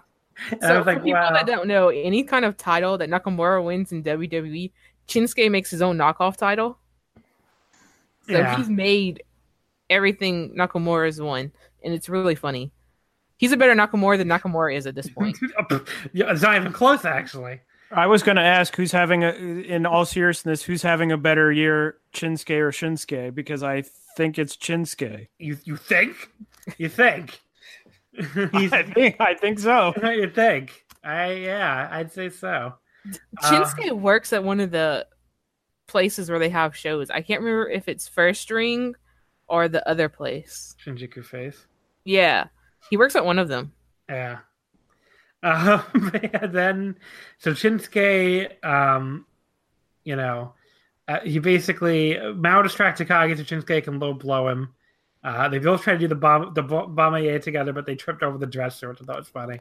Um, then we got Kaori from Bed In, which is apparently she makes a lot of appearance at your Rose show shows. Yes, So which they're going to be having another one soon. yeah, I, I saw that on the schedule. I was like, whoa. But do you what like what is Bed In? Do you have any idea? Like it's some kind of There, there's another woman in the group, and they're like an idol group, kind of. like stri- Yeah, Yeah. I will just say, if you don't like some of the comedy DDT does, don't watch the the show coming. Don't watch your rose. Is what you're saying? don't watch it. I'm I'm just gonna tell you, don't, because you're not gonna like it. Um, then we got the bed for Mao, which is weapon number seven. So Takagi like tried to suplex him on it. Instead, Shinsuke gives him the Bombaye, and he smacks his head on the bed, which goes flying off the stage, which is clearly not planned because they had to grab the bed and put it back and hastily put it back together on the stage because they had to do a spot where Kaori was going to try to uh, have sexual intercourse with Shinsuke, and that resulted in Shinsuke running away and her chasing him off to get rid of them. Um, weapon eight was 10 plastic cases for Takagi. Uh, there was lots of box breaking that looked very disgusting. Uh, weapon number nine was the vacuum futon compression bags with vacuum cleaner for Mao. Uh, Takagi got wrapped up in one. So Takagi gets wrapped up in this bag. It looks like this thing could be fatal. But then we all of a sudden forget about it because weapon 10, Takagi's found weapon is Mao's private phone number. His legit phone number. His legit phone number, which Takagi tells everybody to call. They say he's registered online, which is like a like a messenger app, app that Japanese people use a lot. So you can send them line messages. And so Mao starts getting all these calls. And then the special unannounced weapon is the giant panda again. Um, you know, he, he forms an, an alliance with Takagi, headbutts Mao, almost takes himself out. The panda has to retreat because the panda's like deflating and dying, basically. He's okay though. He's okay. That's good to know. Um, but yeah, so Takagi like saluted him too. As he ran It was so fun. and and was crying. um, but yeah, so Mao and Takagi go back to trading punches in the ring, and then Mao finally pins him with a 450 on the dresser through the case. Um, but yeah, then there afterwards was honestly the best part where they they both gave long promos about um, which again, D- thank you to DT English for translating, where basically talking about how like you know look at the ring around you that is DDT, having no regard for the other matches is DDT you know, saying curse words on Abema is DDT, like all this stuff. And Mao was like, you know, I, I, I thought when we basically was like I thought when we got bought out that you were maybe getting soft or something, but I can see you're still out of your mind. it, was, pretty great, but and then basically Takagi said that Mao is the maybe the new heir, the true heir to the crazy DDT after Kenny and Kota. So yeah, this was awesome. Yeah, I thought it was really good. Uh, I think you had mentioned comparing it to last year's, um, and I thought last year's was maybe a little bit funnier, but I thought that this one was the better match. Yeah, that's fair. Um, the the finish of of the 450 through the boxes and on the cabinet looked very painful Indeed, it did. to me. um, so I mean, it was still obviously a very funny match t- to me. Um, I mean, Takagi saluting the panda. I I replayed that like five times, like just almost crying with laughter. So that was the a panda's great- head deflating, and them desperately running him off.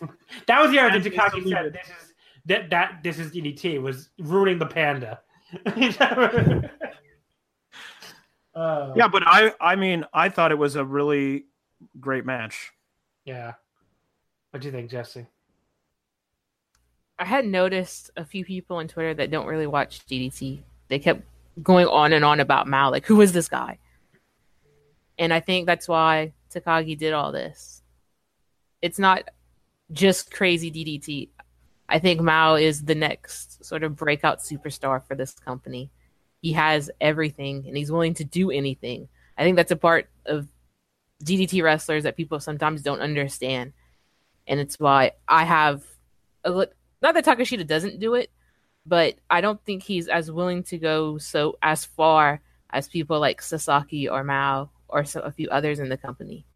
And in DDT, it's really important because this is not a straight up traditional wrestling company. They do do crazy and wacky stuff. That's part of who they are.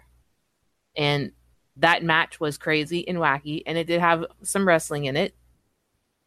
And it was really fun that match is so to me that match is like quintessential DDT. That's what DDT is about. That's how I felt about the match. And their post match promo was kind of led into that too, because Takagi was like, you know, I do all this other stuff, but then I forget this is part of who I am too. Yeah. Um, but yeah, this was this was an awesome match. Like just like you were saying, it sums up DDT in a nutshell, and I quite enjoyed it.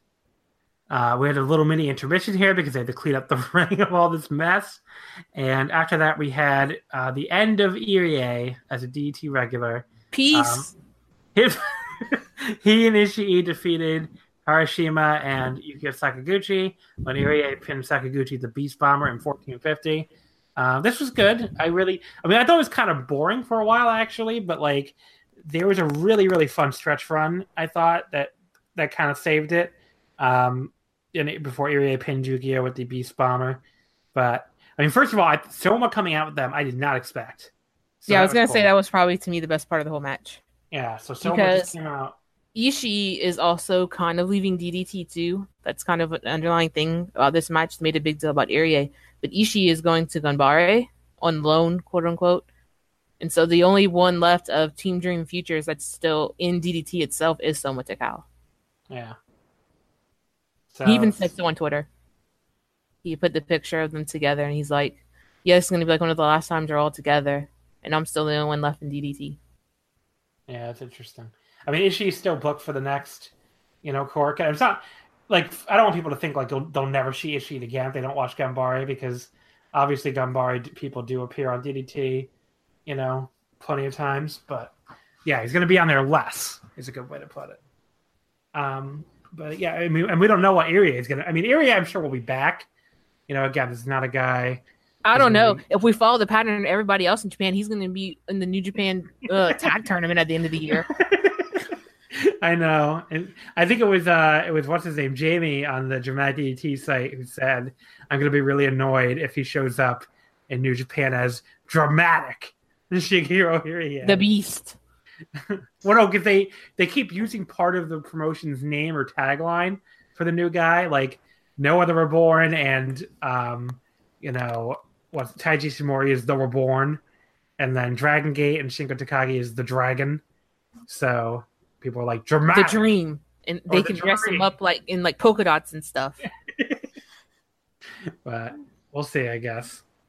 Um, but yeah, so this was good. You know, very emotional in the post match, especially Matsui, the ref, really could not stop crying, which was, you know, he's I guess very close to the Dream Futures guys. But yeah, this was good. Just a little slow early on, but definitely had a fun closing stretch. I don't know. What do you think of it, Taylor? I thought it was fine. It felt like a it felt like a main event on like one of the small shows that they do, like one of the you know like handheld shows that they put on Universe, where it's like, oh, it was fun, but there's not that much to like. I didn't feel like there was that much to it beyond the farewell, which didn't really influence the match. I felt so. I I thought it I thought it was fine, but pretty forgettable for me. What do you think, Jesse? I thought the best part of the match was at the end when Yukio had his arms out, telling Irie, "Bring it," and then that was the finish. I liked that, and uh, I don't know. I was talking to some other people, and I said, I think this summer and all of the stuff with Irie was not very good, and I think maybe was the final pin in the coffin for him to decide to leave. I don't know how much of the Renegade stuff and the storylines and everything was Irie's decision or choice to go with, but it just didn't work. Yeah. And I think we talked about this last time that we were on. It sort of felt like ever since he came back, he just didn't even fit in the company anymore. No, I would totally agree. And so, you know, I think they'll miss him as a person. Definitely. I mean, I think we saw that in the post match. But I don't think they'll miss him so much as a wrestler. And, you know, I wish him all the best. I'm kind of curious to see where he ends up. Uh, you know, is he going to be going to Impact? Is he going to be staying in the States? Is he going to go to NXT? Is he going to work Dragon Gate? I mean, who the hell knows a Dragon Gate anymore? Yeah. they they bring in anybody now. So it'll be interesting to see what he does. Uh, I think he'll be in New York for these Mania shows for DDT. I expect him to be there unless he signs right away with somebody else. But uh, yeah, it's kind of sad though that Soma is the only one left of that group. Yeah. It just you know they were the dream team futures, but it hasn't really worked out for any of them. Yeah. Well, we don't know with Soma yet. Soma's never. I don't think Soma's quite had that chance. We'll see what happens with him. I don't know. Has Ishii? No, but at the same time, he's so much a work rate guy. Yeah. No, he's like he's legit one of the best straight up wrestlers in DDT. and so he was never quite. You know, just like I was talking about with Takeshita, uh, you kind of have to have that other little craziness about you to sort of es- elevate yourself on the card in DDT. And so, Yeah. I mean, Ishii had some of my favorite matches in DT over the last three years, so I'm sure he's gonna up the work rate in Gambare. But you know, I think we might see him show up in all Japan and other places a little bit more too. Yeah, that'd be cool. But yeah, the I mean that the Takeshita match of Corkin last year is like still one of my favorite matches of the year last year. So there's stuff like that. Um, but yeah, so this was good match, maybe not great, but I think I liked it more than two of you did. But I thought it was you know even I thought it was boring until like a really cool stretch run. But then we're gonna get to a semi main that I already know I definitely liked more than one of you, and probably liked more than both of you. Uh, CIMA defeated Konosuke Takeshita with the Meteora in 24-21, the dramatic dream match. Um, I thought it was really interesting that Takeshita said during the pre-match that a loss to CIMA here would mean DDT is weaker than CIMA and he can't let that happen, which almost felt like you, you kind of have to win when you say that, don't you? But I guess it made it even more shocking when he lost.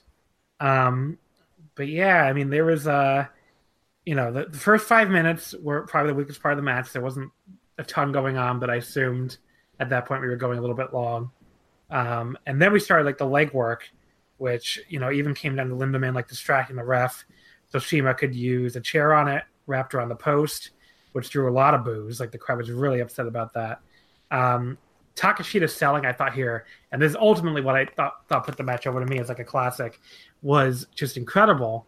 I mean, there's so many guys who cannot sell this leg anymore, and almost feels like a lost art. And especially when you watch some of these some of these New Japan matches where they're working around the leg and you know it's either just totally forgotten about in the, after 10 minutes or something and takeshita just like this entire match you know t- down to like not having as much behind his elbows because he can't plant the leg correctly you know he just like everything he did here was you know even when he had a dive or something he would go back to holding the leg immediately and you know just very very very high level here.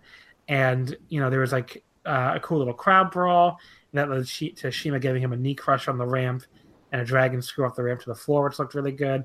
And CIMA, you know, he's like in full heel mode here. He tries to take the cheap count out win, uh, but Takeshita just basically gets back in before 20. So CIMA like just is waiting though, uses a double knee attack, perfect driver, goes right back to the leg. Um, Takeshita makes sure he gets like a comeback. And he makes sure he uses his other leg for the knee attacks and such, which again, people do not always do anymore.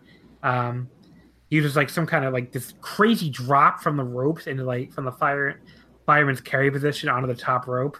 That looked really cool. Um, and then he couldn't keep the bridge on the German suplex because of the leg. Um, CIMA had taken the turnbuckle pad off like a million years ago before this, and it ended up, you know, as this wily heel move playing back into it here, where he like used a, a counter of the cross arm German, just like sending him face first in the exposed buckle, and he used the Meteora for a two count. Uses Schwein, two more Meteoras, one to the back, one to the front, and Takeshita still kicked out, which I thought was pretty great. You know, I guess they're, they're pushing the super Takeshita thing. Um, Crossfire gets another two count. And then what I thought made the match at the end was when Takeshita is trying to get up, but he the fucking leg gives out on him. He falls to the ground, grabs the leg again, so plays directly in the finish, and CIMA hits the final Meteora, and that kept him down for the pin. So yeah, I went four and three quarters on this, which I think is higher than almost anybody. But I love the story they told. I thought Takeshita selling was incredible. I thought CIMA was a fucking awesome heel here, and you know I'm sure they, they definitely saved a lot for the eventual like all out super fast match they're probably gonna do at some point. But I thought this was awesome. Uh, Jesse, what do you think? I, I know you were lower on it than I was. I'll preface this by saying it was five o'clock in the morning when I watched this. Uh, I wanted the more fast-paced DDT sprint match, and so sitting there watching a 24-minute match, I was like, mm, "Are you kidding me?" And I think the thing that soured me the most was Takeshita kicking out of everything. It, I, I was having horrific flashbacks to the Endo and Takeshita match. I was like getting shell shocked. I'm like, oh my god, no, no, no, no, no, no, no. so I don't like Super Takeshita. I don't like Super anybody. I think when you like do a finisher like twice, that should be the it. It should be the end. I don't like finisher spams at all. It's not something I like in wrestling. So when they were doing it in this match, I was like, Ugh. I thought it worked here for the drama, but I I understand why you would think that. but I will say I thought Shima, Sema, whatever. You know, I'm I can't say these names. So uh I thought he was incredible in this match. He's just been incredible ever I think he's been incredible ever since he left Dragon Gate. He's kind Yeah. of gone back to more of that heel role that he had. Which he And- clearly clearly enjoys a lot more. Oh yeah. And uh yeah, I just thought he was he was incredible in this match. And I was a little disappointed that none of the strong heart guys were announced for the tournament. I kind of really wanted them to be in there. Yeah. because I want to see Sema and the winner of the main event in Yeah. a title match. I, do- I would like to see that as well. Uh, Taylor, what did you think? Well, I guess I was uh, in the middle. I guess from hearing that, I thought it was really good. Um, I don't think I thought it was as good as you, John. I was probably like f- four point two five, maybe four and a half.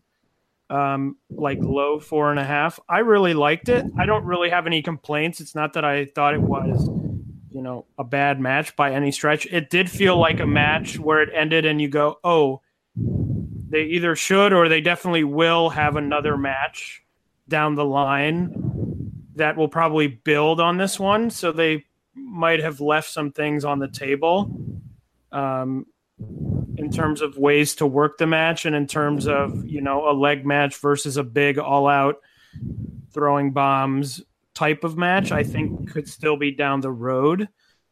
Um, but I really liked it. I liked a lot of the leg work, like you did, John.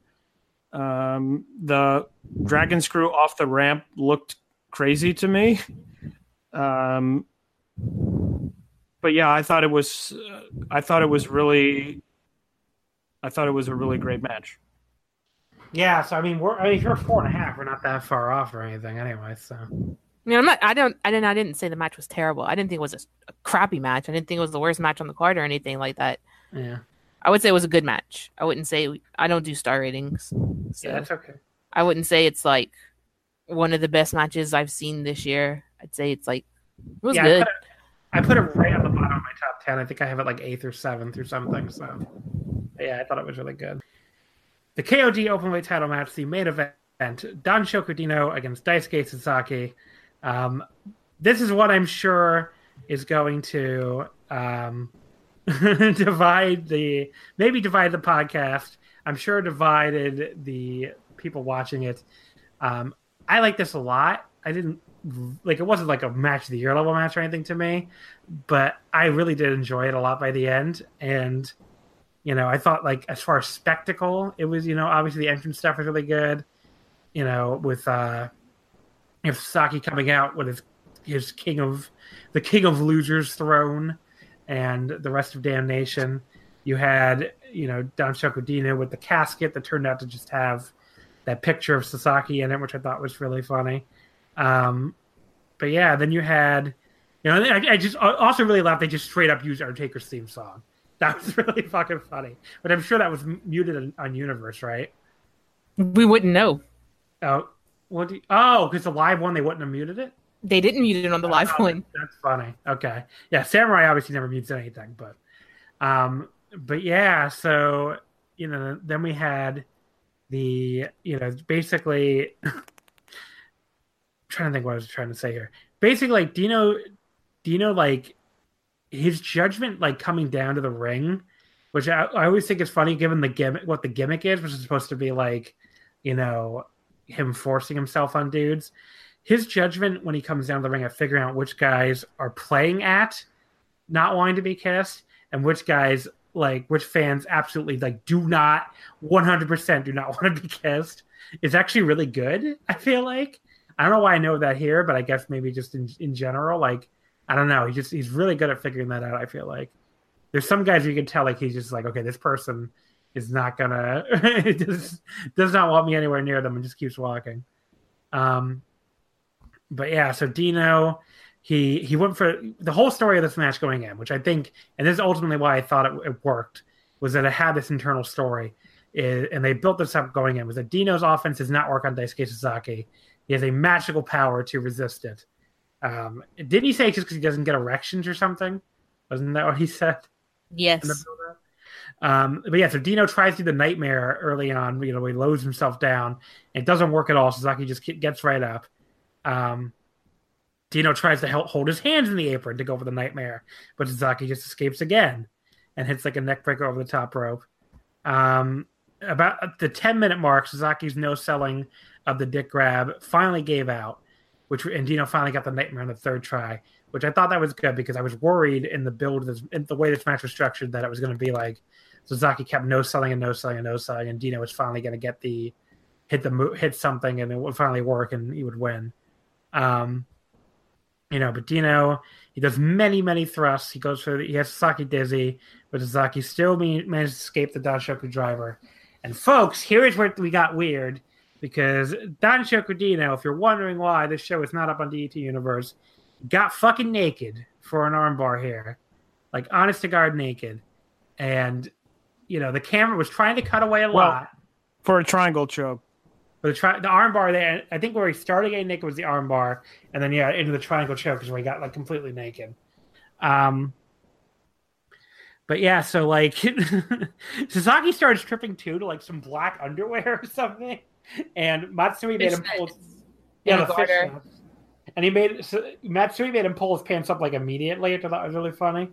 Um, but yeah, and this is where basically we saw way more of Danshoku Dino than maybe you ever wanted to see. Um, there was definitely one moment where you could see his. So people said you could see like his entire like dick and balls and everything.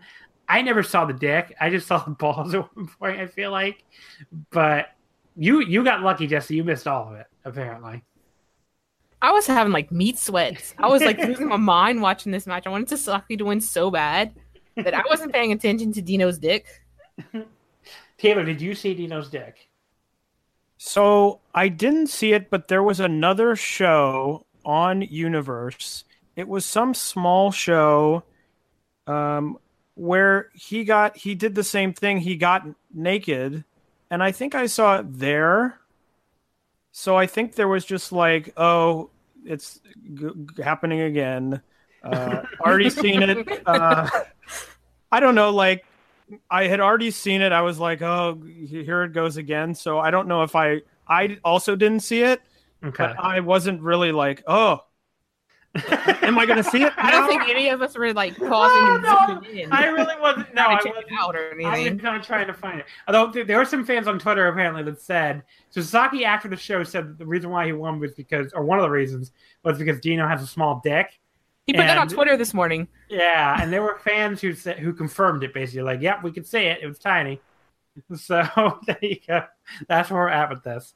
Um, but yeah, so Dino he missed a moonsault, a naked moonsault. Um, he, he what did he have him in where where Matsui was trying to pull his pants back up desperately? Uh, oh, the fl- so Saki got the flying elbow and got the face lock on Dino, and that's where Matsui's like desperately pulling up his pants, and the crowd is going crazy for Matsui pulling up his pants. It led to like a loud Matsui call, which I thought was really funny. Um, and then Dino missed a moonsault on the second try. Oh no, he hits the moonsault on the second try, but then he tried to go for the Danshoku tornado, which was like that was like a fucking what? What was that? I actually don't even know. Was like a sky? Was like a sky twister press or something? It didn't work. Yeah, whatever it was, it didn't work. And um, Sasaki tries again for the he tries to run in for the Rana into the crossface again. Dino counters in the tombstone position and tries to get him into the uh, Michinoku Danshoku driver, which but he couldn't actually get it. Um, when Dino ends up the top rope, Sasaki kisses him to stop him, which was a great little moment there. And then he hits like a fucking top rope power driver that almost killed him. Like he dropped Was him it supposed right- to be a pile driver or Oh was no, it sorry, top, pedigree? You're right, you're right. Top Was it a, pedigree. was it a Pepsi plunge? It was a Pepsi plunge. Yeah, I I, I misspoke and said pile driver. It was a top rope pedigree slash Pepsi plunge slash whatever you want to call it. But like he ended up, it ended up turning into like a double underhook pile driver because he dropped him right on his fucking neck. I was like, oh my god. Um, but then that that only got two counts somehow. But then we got the Rana into the crossface, into the over crossface, and Sasaki wins. Um, I really thought Sasaki was losing this, especially when they announced him the D-ou and Dino was not announced the D-ou. But apparently that was a spoiler in like the opposite way I thought it was. Um, but yeah, I went four stars on this. I thought it was really good. I thought it had its own internal logic, and it really worked for it for it by the end. You know, other than the obviously the uh, you know maybe maybe you could take marks off for having to see Dino's dick and balls if you saw it. But you know, 32 minutes. People, some people were like, "Oh, 30 minute Dino match," but I didn't. I didn't really think it dragged that badly. I don't know. Maybe you guys feel differently, but I thought I thought it built well, and I thought it was good. Uh, what What do you think, Jesse? There was a lot of pain in this match for me. I thought I was gonna have a heart attack at one point. I was so nervous. I was very nervous too. Like say. every move, or I'm like, oh no. But I have to say, the minute Dino got naked, I was like, Sasaki's gonna win. Mm. Especially when none of it was working really, and I was like, oh, he's got it. And I think the biggest thing I have to say is I don't begrudge people if they don't like Dino and the stuff that he does, but at the same time, this is his first time main, main eventing Peter Pan. What did you think he was gonna do? I mean, if you weren't expecting him to go like full out Dino in this match, I guess you don't really watch a lot of DDT. I'm not trying to be crass or rude about it, but he did pretty much what I was expecting him to do, and that's something people like or they don't like. But I think in the end, the best thing was Sasaki won, and it was quite interesting because Sasaki said in his post match comments that uh he wanted to bring some stability back to the title after this summer, which is something that I brought up on this podcast, Yeah. and why I really thought it was important for him to win.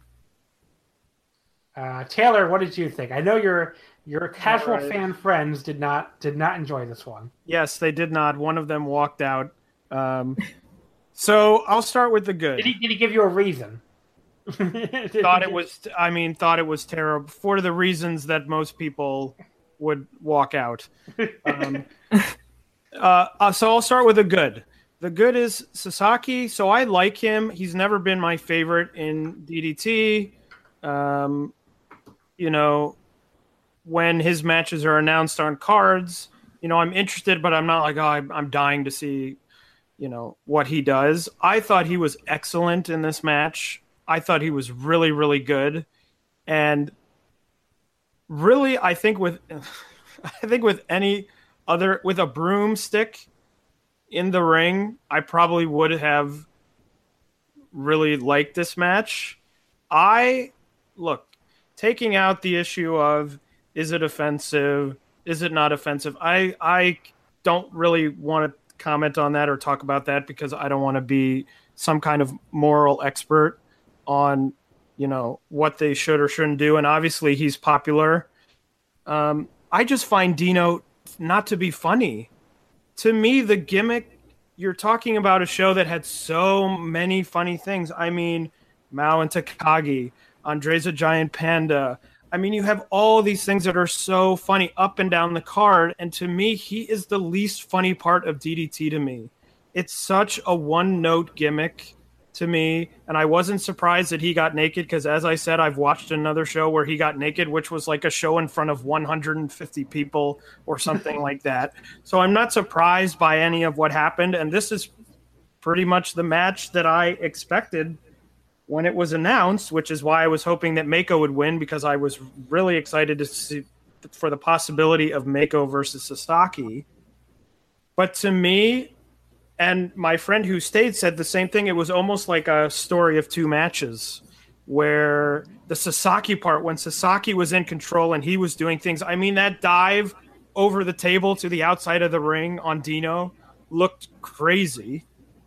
And when he was in control, I was like, wow, this is great. I mean, the Pepsi plunge, obviously, I don't think turned out the way it was they wanted it to, but it looked crazy. And I'm like, wow, this is nuts and he's doing all this great stuff and he's you know wrestling really well and then it was like oh here's dino doing the nightmare again okay you know oh the joke is you know okay i get it so to me dino to me the joke it's like a joke that doesn't land. If you go to a comedy movie and you don't find the comedy funny, you're not going to. en- It's going to be hard to enjoy the movie, even if everyone's acting well. So to me, that's that's where I landed. And the thing about Dino is he's not a bad wrestler. I've seen him have like great wrestling matches. I just think he's outgrown the gimmick. And it's going to be interesting to see what happens because they locked him up in that casket and DDT announced that he's not coming back for a while, apparently. So I wonder if they're going to change some things up with him. I think it would be good because I don't think he needs to do the stuff that he does anymore. I think he's outgrown it as a performer. And I think he's popular enough that he doesn't need any of that stuff anymore. Yeah, it feels a little bit. It reads to me a little bit as like, uh, like it's a, it's a. I don't know if this will make sense, but it's a sweaty gimmick where it seems like he's trying so hard to do. You know, oh, it's really out. You know, it's so out there. Oh, I'm naked on the show. It just seems he- doesn't need because he does show signs. I think in other matches um, his title match at the end of last year, I think that was, or the beginning of this year, I thought was good, where it shows that he has the wrestling skills. And so I agree. I hope that the, you know, when he comes back, maybe it's dialed back or it's something different or, or at least a new angle or, or something like that. Because just to me, having, you know, watched so much DDT, it just feels like okay, here's another Dino match. He's gonna do the nightmare. He's gonna do the, you know, he's gonna do this. He's gonna take his you know shorts down and do this. And I'm just like, uh, it's not funny to me anymore. I've seen it all, and I've seen it so many times that you know I just kind of want to move on. Maybe this is like the peak of his run, and now like just yeah, I was gonna say, you know, he finally main evented Peter Pan. Because it feels like he's been on a on a trajectory in the last like two years, where maybe this was the end and the peak. And he he barely came back from I think a pretty serious back injury. Yeah, He was hurt for a while. And then So- he came back. So you know, I kind of do wonder if they're going to mix things up because he finally main evented Peter Pan as Danshoku Dino. So are we going to see a different kind of Dino when he comes back? yeah, it'll be interesting. Um, I mean, I, I kind of thought they were going in that direction when he became the producer for a while, and they kind of were for a while, where he just was like, you know, he was more- great in the producer role. That's what I'm the thing. And he wasn't doing all of that stupid stuff that he usually does for Yeah. the most part. but It like, was a great fit for him there. but then it turned out to be the master plan to win the title. Oh, but that was funny though. I will say the master funny. plan thing was funny. It was funny. Um, but yeah, so overall, um, what do we think of this show? Thumbs up if you have six hours to spare. If you Uh, have, check it out. it is very long, very, very, very long. Um, let me say, I, I did take two polls of Twitter. I said, if you watched all six hours of DT Peter Pan, how would you rate the show as a whole? Um, good to very good won the poll 53%. Show of the year level was second with 34%. So 87% people thought it was either, you know, at least good and maybe even show of the year level.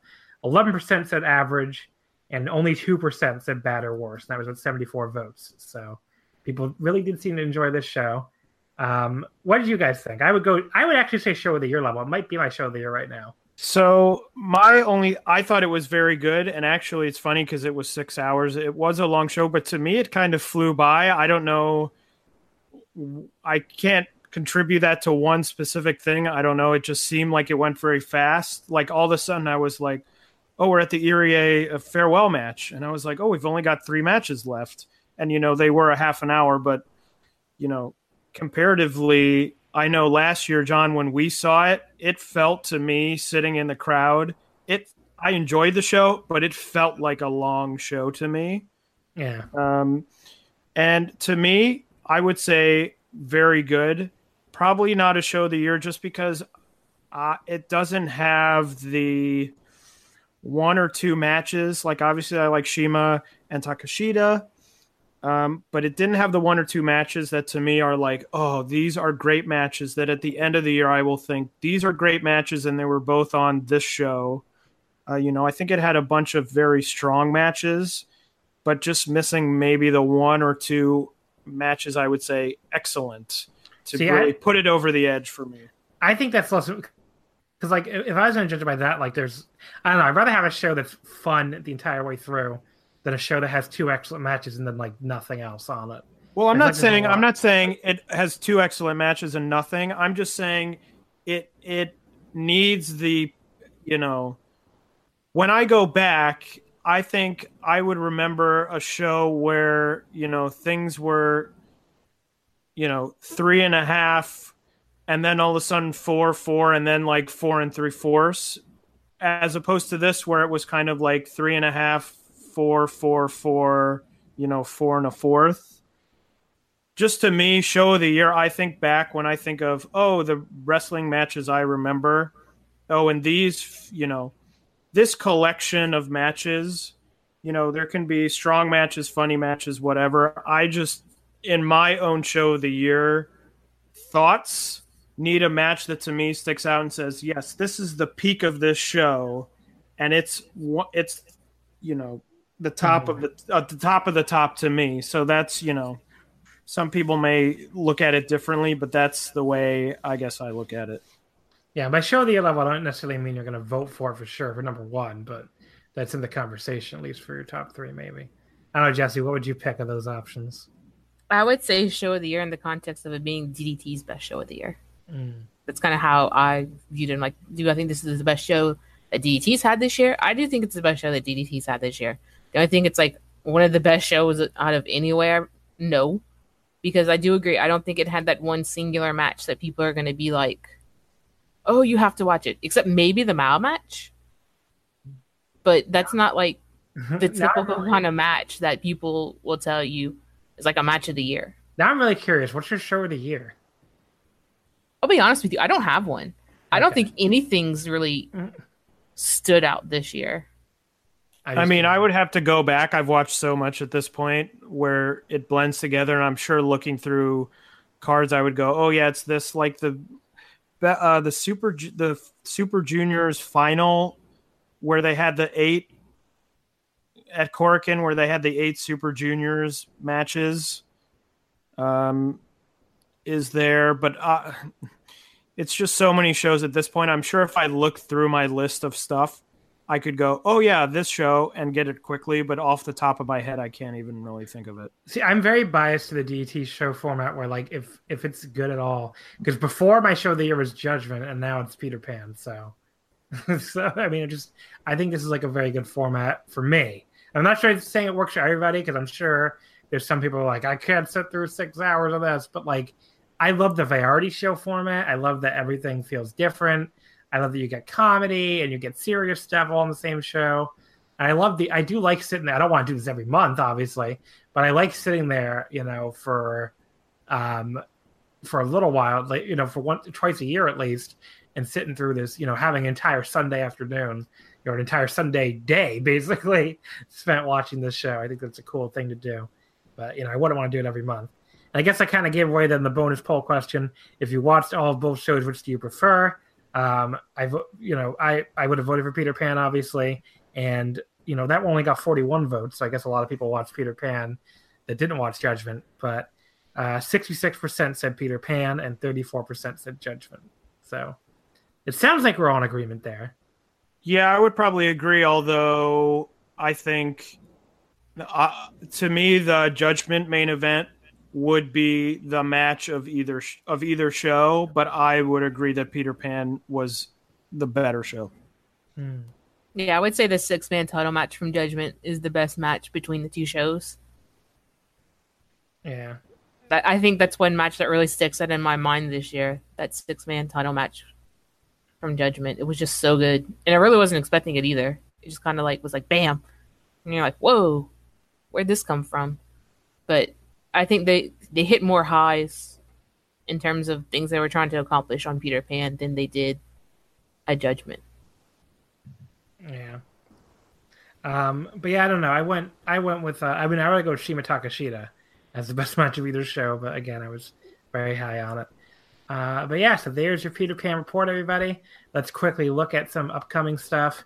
Um, the big thing, obviously, is this weekend DDT's October 28th, Korakuen Maji Manji special card. Um, this looks like a really stacked show, which is, you know, they, they're just coming right out of the gate here from Peter Pan with a another really stacked lineup a week later. Um, it starts with a unit competition four way tag. Toru Owashi and Kazuki Hirata from Disaster Box, Yukio Sakaguchi and Masa Takanashi from Shuten Doji, Antonio Honda and Kazusada Higuchi, I guess from the compliance. They're still there, even though they, they don't have Dino anymore. And Akito and Shunma Katsumata from All Out. Um, then we have a six man tag Sanshiro Takagi, Yumehito Imanari, and Michael Wolf against Makoto Oishi, uh, Super Sasadango Machine, and Gorgeous Matsuno. That could be really funny, actually, with the six people that are in there.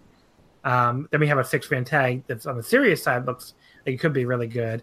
Um, Keisuke Ishii, Mao, and Yuki Iino against Kota Umeda, Mizuki Watase, and Yuki Ueno. So again, that could be like a young younger side here. People on the younger side could be a really fun six man. Um, then we get to the real meat of the card here. So CIMA said he wanted to win a title before he turns 41. He turns 41 in only a few weeks. So he, T Hawk, and Duang Yan are going to challenge Soma Takao, Tetsuya Endo, and Mad Paulie for the KOD six man tag team titles. Do you guys think we'll see a title change? I think if the guy from OWE wasn't in the match, we would. I kind of feel like him being there says to me Um, that Damnation are going to win. But I do think they're going to get another chance at them. I don't think it's going to be over with this. well, I'll just go on the opposite and say I'm not sure, but I'll say they'll win the titles. Wow, I, I'm I'm pretty torn on it, but I could see either way. It's like a toss up. Yeah, And CIMA and Strong Hearts winning the titles would free up the other guys for the tournament. And so be a little bit more intrigued about who's going to win. yeah. Um, so then we move on to the Iron Man Heavy Metalweight Championship delayed entry Joshi Battle Royal. So basically a rumble. Um, we have Yuki Arai, Yuki Arai, who is a uh, she's a legitimate idol.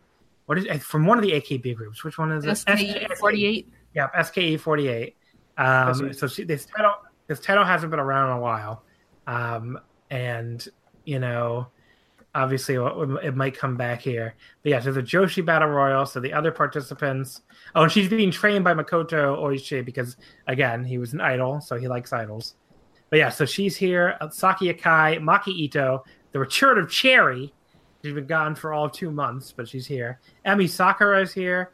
Yuki Kamifuku and Mizuki. This could be really fun, actually. I'm pretty excited for this one. It's going to be a blast, I think. Yeah, I hope that the title comes back to ET because it's been gone for a while. it has been gone for a while. Yes, I'm trying to look up Arai Yuki because I'm curious how she like does in their general election stuff. Um, but yeah, so then we have Nobuhiro Shimatani versus El Lindaman, the battle of the tiny dipshits. The match that Twitter had been asking for.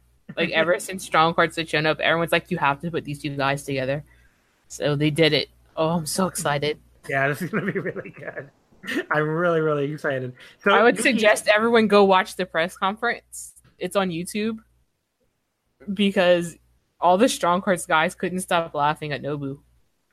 And then Yeah. Endo couldn't stop laughing at Nobu. Nobody could stop laughing at him. Um, so I can tell you really quickly about Yuki Arai. She's in the in the uh, the the SKB or the AKB Senbatsu or Senabatsu elections, which is like the this is what the DDT general election is based off of, by the way, people. These idol elections they do every year. Um, she's on she's on the way up because the eighth election she was 86, ninth election she was 58th, and this year she was 28th. So she's rising.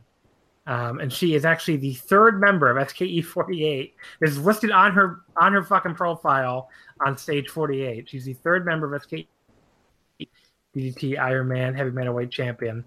The other two being Kaori Matsumura and Suda. So there you go. It'll will be appearing on here in uh in DDT. Um but yeah, so back to the card here. Uh, the DDT Extreme title, Harashima against Shinya Aoki. I cannot fucking wait for this. In a wrestling match. In a wrestling match. I don't know. I have no idea who's winning. I hope it's Aoki. Why not? Just fucking do it.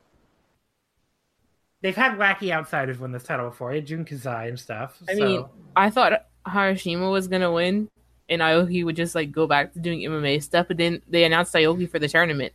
Yeah. It's like he might actually win. yeah. I think uh, either way is fine. Yep, it's pretty crazy. I'm so excited for that match. Oh, more excited for that for that than anything that was on Peter Pan. Yeah. Um, in the special tag match main event, another huge match. Naomichi Marufuji and Konosuke Takeshita versus Daisuke Sasaki and Shuji Ishikawa. Um, I'm very excited for this too. It should be really good. Who do you think's gonna take the pin, or will they have a pin? Is it gonna go to a draw? It might go to a draw. If not, maybe Takeshita pins Sasaki to set up a title match. I don't know.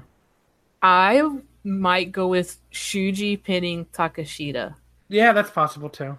And I would like to see maybe like Takeshita being so preoccupied with CIMA Yeah. and wanting to beat him and do all that that maybe he just starts picking up losses, and Yeah. he like he won't rest until he beats his Osaka compatriot. Yeah.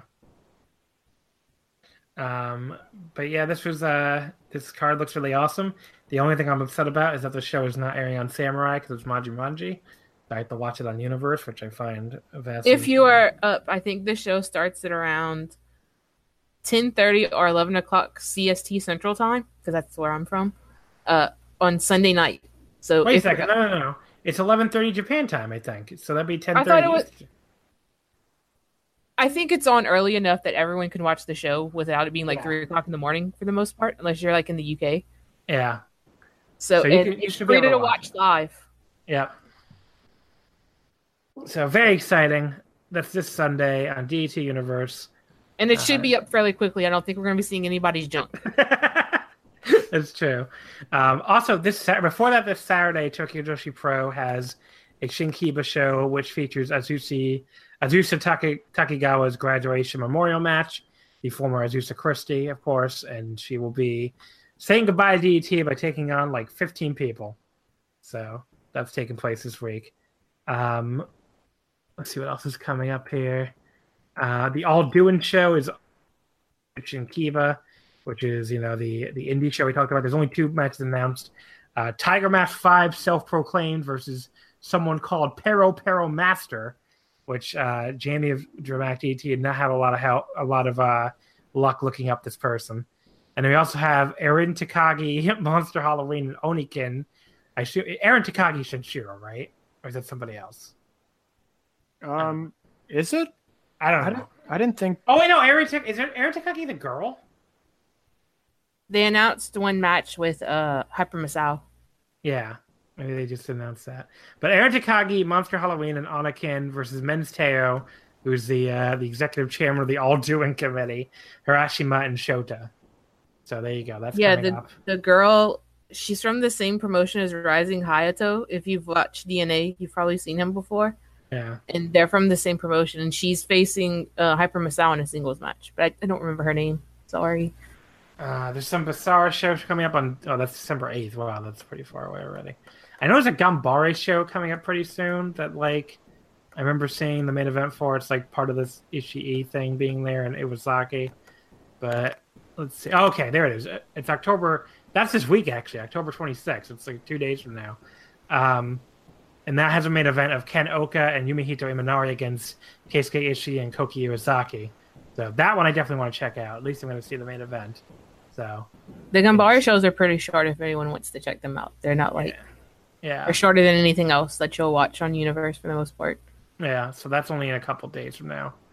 Um, but yeah, so there you go, folks. There's your look ahead at DDT. Some really cool stuff coming up. Uh, and then let's get into obviously. What, what do you know when the, the league kicks off? Like November 30th or something, I think. Right. Yes, So I assume we'll get the blocks sometime soon-ish. I think they're announcing them at the Korakuen show Sunday. Okay. Yeah, makes sense. So, with that said, the only thing we have left to do then is get into the questions. So let's see here. We did get a bunch of questions. Uh, we'll start out with um, at Nerd X Life. How viable is an American expansion for DDT? I don't know. What do you guys think? I mean, Um, I think if they want to come in here and run a show once a year, maybe even just at Mania weekend every year, they could probably pull it off. I would not advise doing a full on like American expansion like New Japan's trying. Well, I mean, this is that was going to say this. I mean, how viable is New Japan's? I know it's true. The last Long Beach show didn't it do like really terrible. It wasn't in Long Beach. It, yeah, it did like three thousand. Yeah, I mean, that's is- not terrible, but considering what New Japan want, it's not good. yeah. I mean, I just what would be the I don't know. I guess what what's the end goal? It seems like I don't know.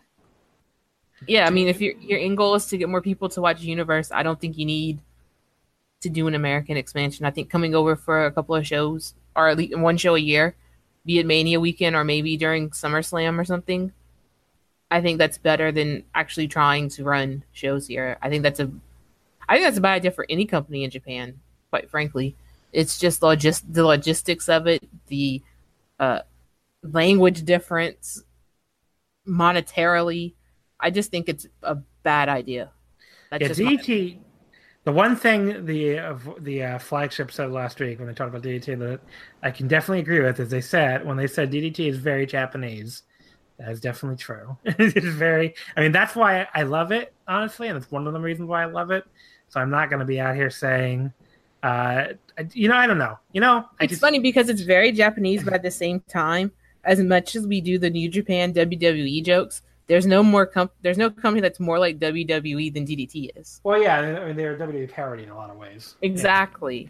Yeah, but I mean, like, it- it's still a very Japanese thing, though, and I don't know. I don't. I don't want them to like.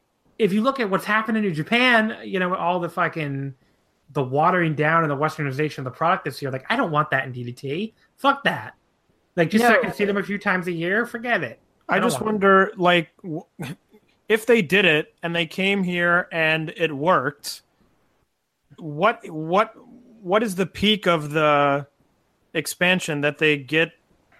Yeah, I I just think the the additional fan base in the United States is limited because I think the people who are would probably be into DDT the majority of them are probably already into it or have checked it out and have been like, no, not for me. So I don't know that it's a thing where they're going to come here and it's going to be like New Japan where they say, "Ha, here we are and we're running a 5,000 seat venue."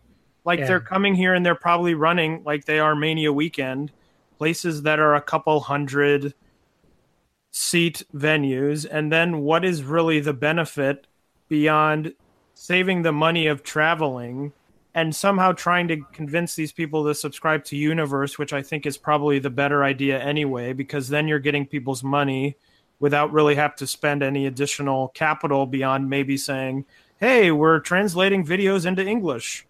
Yeah, I mean, look the the thing with New, like New Japan, they can look at it and see, you know, even though I don't really like the way it's, it's going, I understand why they look at everything in Japan and be like, well, we're, we've grown as far as we can grow probably in this market in, in Japan right now with, you know, without like real like network TV or anything. Like this is probably it as far as we can get in, in Japan. So maybe we should look at America and try to expand that way and expand internationally. I get their mindset. DDT still has a lot of room to grow in Japan. I mean, they want to run the dome. You know, they've been talking about that maybe in 2020. They're on Abema now, and they they have this a new, more mainstream audience. They want to, you know, they're doing a free show next year. They're like they're doing all this wacky stuff. I just feel like DDT has a lot more, you know, there's a lot more space for DDT to grow into in Japan. I don't really think they have any good reason to be looking overseas like New Japan is. Yeah, I think they like having fans outside of Japan and they find it intriguing and interesting. But I don't think it's something that they're necessarily. I wouldn't say they're not looking really hard at it. I think they are looking hard at it, but I don't think it's something that if they decide not to do, it's like such a huge disappointment for the company. Whereas I think if if New Japan were to decide to pull out of the states, it would look horrible on them at this point. Yeah, I agree. Uh, at Travis Zick says, "Should I go to DDT while in Japan for Wrestle Kingdom?" Yes, you should. It's awesome. I mean, I would advocate when you're in Japan and the the main purpose of your trip is for wrestling. I mean, I say go to as much wrestling as you can. Yes. I mean, that's what I do. So How many how many shows did you go to? I think Oh, I you went to even you went to even more than I did. Actually, I think I went to 13 in in in 14 days or something like I think that. I okay. Well, not that many. I went to like a. I think I went to twelve. So what the hell? Maybe the extra show. Did I go to anything you didn't go to? I don't even know. It's a good question. I'll work this out later. We went to a lot of shows. You must have gotten to more than you, thirteen. you went to the you went to the Noah and the DDT beer garden show. Oh yeah, before you got there. Okay. Yep.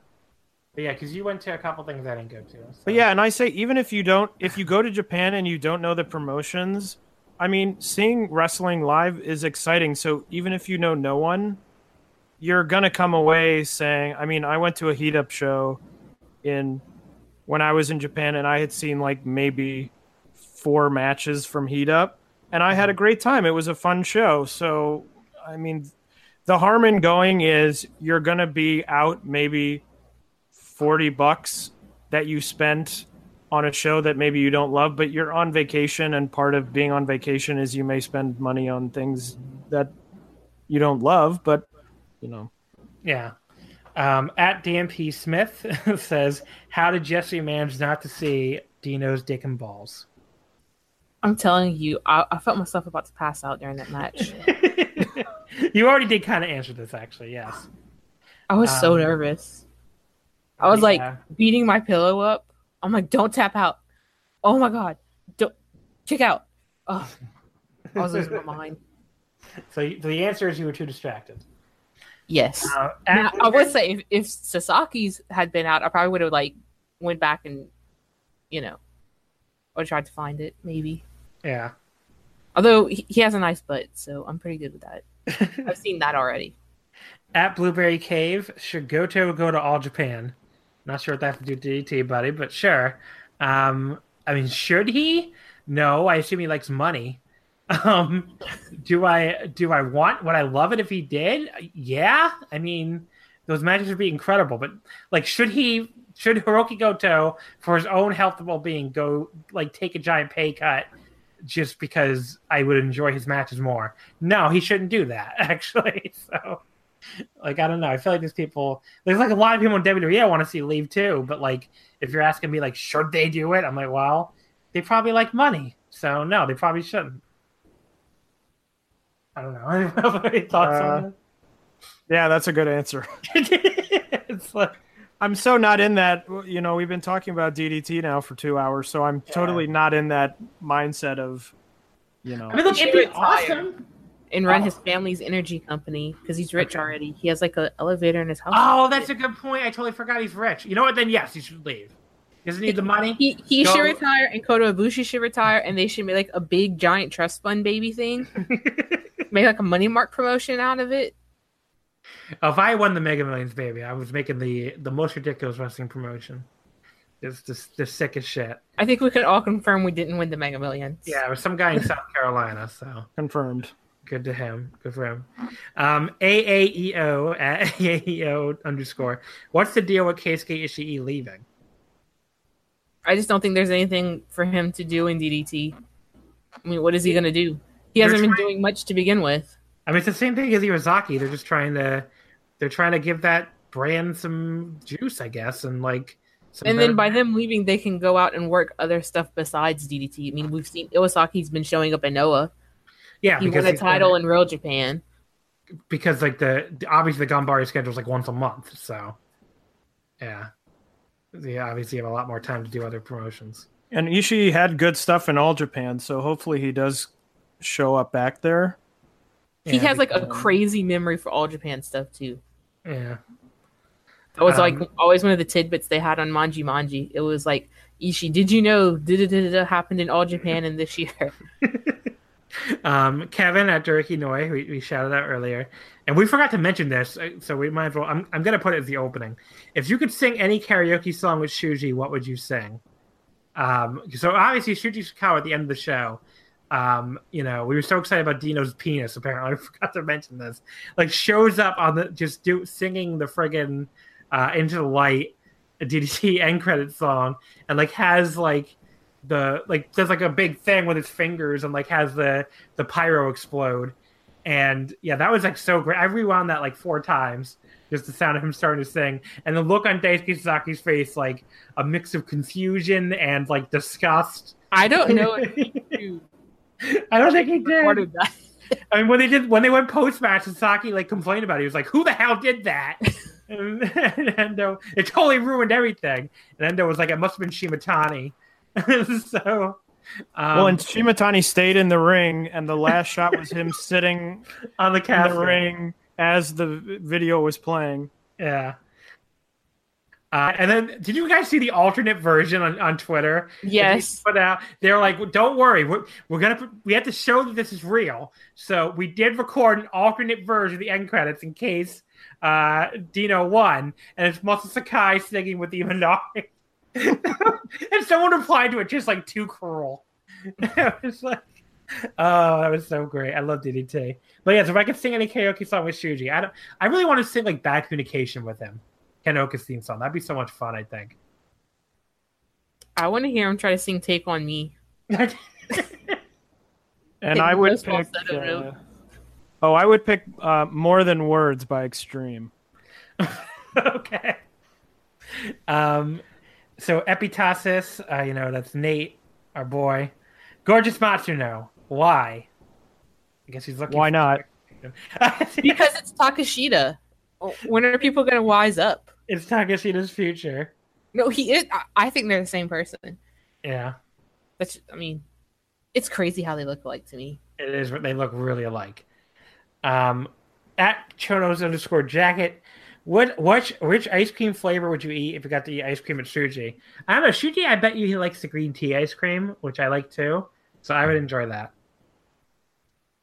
No, I would- probably just vanilla. I'm white, so I love I love the green tea ice cream. It's so good. Yeah, I would pick vanilla too, but only because then I could focus on talking with him. I feel like if you had a like a really flavorful ice cream, you would get to you'd be like, "Oh, the ice cream's really good." But if you eat vanilla, you're eating ice cream, but you don't really have to focus on the flavor of it, so you could really focus on Shuji. Um, let's see, oysters, earrings. Just what is it that makes Mao so different, so appealing? There's like a reference to something because he capitalizes every word, but I don't know what it, I don't know what it's a reference what the reference is to. So, sorry, buddy. Does anyone He's have any? cute. He's very he is very adorable. That's true. his lisp is adorable. He speaks Yeah. with a little lisp. I Uh, don't know. I think he just goes out of his way to. Uh, some people just have this the it factor. It's like Bobby Roode, you know. Uh, and there's just Except, something, except they except they actually have it. yeah, but there's just something about Mao. You know, everyone says it, but he's like the spiritual successor of Kota Ibushi in this company. Yeah. and that's like something that's been missing since Ibushi's been gone. And now you have this kid, although he's a little bit different. He has a little bit different style. Uh, he's a little bit more metal. Yeah. I don't know if people know this, but he was like in a metal band for a while. Yeah, I, I mean, I. I figured that's why they did that thing with where he'd always like do the screaming on the rest of the guy delete thing. Yeah, I mean he, he. I think like him and Sasaki pretty much listen to the same kind of music. Although, if you would kind of watch them, and you'd be like, they listen to the same sort of stuff. Like what? Yeah. It, it doesn't strike you that much with Mao, but and he always looks like he's having fun. I think that's Yeah. a big thing. He never I looks agree. sort of miserable, and I think, I think for English fans, he tries really hard. Like when people reply to them, he says, "I don't speak any English or I don't speak German or anything," but he always tries to communicate with people. I think he's really excited that people overseas enjoy him, and I think he's going to be a big breakout star at the Mania shows. I think more than anybody, I think Mao is going to be somebody that people walk away from the shows talking about. Um, w- I guess we might as well just do the next Mao, the other Mao question with this. Arum, who's been on the show before, will Mao ever do a death match in the future? I mean, maybe. it wouldn't sur- like would it surprise you? It would not surprise me. It wouldn't surprise me, but he has such nice skin that you. I don't know if you want to like ruin it, right? I mean, they don't really do death matches in DDT. It's like hardcore matches. Yeah, but he could go out. He could go show. Oh, but I thought the implication was he would go out and do like an actual death. I could see him doing like a bump, uh, like during the New Year's tag tournament when Endo and Takeshita were still together. They had a match against I think Ito and Jackie, and Ito like fucked Endo up and Mhm. bladed him and everything. Like Endo was just like blush, bursting with blood everywhere. So I can definitely see Mao like doing a spot like that. yeah. But like light tubes and stuff, I don't know about that. uh, at Hoho Waza, do you think Tokyo Joshi Pro can be on a par with Stardom in the future? Um, I, I don't know. this is What- really I- like, what does that mean? Aren't they sort of what? What do they draw at Korakuen? Don't they draw fairly they- well? they- yeah, they draw about the same as I think they draw. I think Tokyo Joshi Pro might draw more Korakuen now. They run I less mean- shows though. Yeah, they do run less shows. It's worth pointing out. Tokyo Joshi Pro runs like what two Korakuens a year? I guess maybe three. I think it's two. I think it's January in the summer. But like their their last one drew. Let me see if I can find this. I don't know if Stardom's drawn more than either one of the Korakuen Yeah, shows I- I mean- this year. Usually Stardom draws like 800. So I'm just trying to see real quick. They quick. did like a thousand for each of them. I know that much. Yeah, I mean, I'm pretty sure they did pretty well. So, oh no, they, they're running their third cork on October. Oh wait, no, that's Munchie Munchie. I don't know. I don't know when that, if they're running the cork until January 4th. Probably not. But uh, yeah. Anyway, I mean, I don't know what the plan is, but if they bring the Tokyo Joshi people over to Mania weekend, that would certainly yeah, probably Well, give them a boost. hashtag DDT. He hashtag Tokyo Joshi, Basara, and Ganbare. yes, So I would Bringing expect we see people from everyone. yes. Everyone coming. which is real. Ken Oka needs to come, and M- Miyu Yamashita needs to come. Um, she also asked how long before Maki Ito becomes the ace of Tokyo Joshi Pro. Uh, I don't. I don't think she needs to be the ace. Is the thing. I think she's, you know, we talked about this earlier. I think she's in her role, and she doesn't need a title or anything. She's just very popular. I would have said this if Sasaki didn't win the belt. He's not someone that needs to have the title to have a huge impact on the company. Yeah. And I feel the same about Ito. She doesn't need the title. It's kind of like Saki too. Saki's not someone that needs to have the title in Tokyo Joshi. It, the title should be more about presenting some of the other girls that aren't as quite as well known or aren't as quite as charismatic, in my opinion. I agree. And I will have to say this: as much as I like Maki Ito and everything, I always like think in the back of my mind, like, how long is she going to wrestle? Oh, that's definitely true. It could be a temporary thing. Uh, Liam D. McCann, this is a, the last question. Outside of Mao, who is going to be a megastar, who is the DNA prospect with the most potential currently? Um, I think it's Umeda, right? And that's that's my pick. I mean, yeah, he just I mean, we're talking stay healthy. DNA. X DNA, obviously. But yeah, Ume- I think Umeda. That's my pick. I don't really include Higuchi in the list. I think Higuchi's kind of made it. Yeah, I agree. So we would be talking about there's not many that left. There's Nobu, Umeda, Watase, Iino, and uh Ueno. Maybe Ueno too, I would say. Yeah, Ueno's a good pick too. Um, but yeah, I think I think Umeda. I think that's that's my. Yeah, I think that's a good Ueno or Umeda. They had that great, they had that good run with the six man titles Yeah, earlier this year. Um, Yeah, that I think so. really enjoyed. So I think, I think it's one of those two is probably a good pick. All right, folks. So that will do it for our DDT Peter Pan episode. Thank you, as always, to our leaders of the Omakase guest appearances here, Taylor and Jesse, for coming on. Um, I'm sure we'll see you two again, maybe during the year in review series. Uh, we'll see. Um, why don't you plug something, Taylor? Plug your Twitter, whatever else you want to plug. Uh, my Twitter's uh, Tay Mambo, T A M A I M B O, and uh, check me out there. And I write uh, occasional things for Voices of Wrestling, so check out voicesofwrestling.com. You're usually you're usually on there with me. Um, you know, usually on the previews with me a lot. So both pre roundtable preview people. And Jesse, want to plug your Twitter? I know you're always chomp at the bit to plug your Twitter. Uh, I guess you can follow me if you don't have me blocked already at uh, Koji on Twitter, K zero J with three I's. You can check me out there and uh, follow Dramatic DDT English on Twitter. If you're a native Spanish speaker, there's someone out there putting out translations and talking about every kind of DDT promotion under the sun in Spanish. So they have that going on too. Uh, check that account out as well. Yeah. Hell yeah. All right. And don't forget, folks, you can follow us on Twitter at Wrestle Omakase. Not wrestling. Wrestling would not fit. And we'll be back next week. So I was waiting for him to announce this. I told him he could do it, and he just either forgot or doesn't care. But Ogan, uh, Jake, he won the champions draft. He got to pick any kind of show he wants, and he's taking he's taking his uh, his show pick next week. So next week I'm Wrestling Omakase, Oakgan with his choice of guests, uh, both the Aarons from Everything Evolves, we're making their Omakase debut at Oakgan's request, and we're all going to be reviewing FIP Everything Burns. that is Oakgan's pick. Oh my We're gonna, we're gonna talk Everything Burns next week on Omakase. I've never seen this show. I've never seen a single second of FIP. but Oh boy, I've- I've I'm even gonna. thinking. You are in for a treat. Yeah, I've heard some things, so I'll be checking that out, and we'll be talking next week about everything burns. So look forward to that. But folks, thank you as always for listening, and we will see you next time. Goodbye.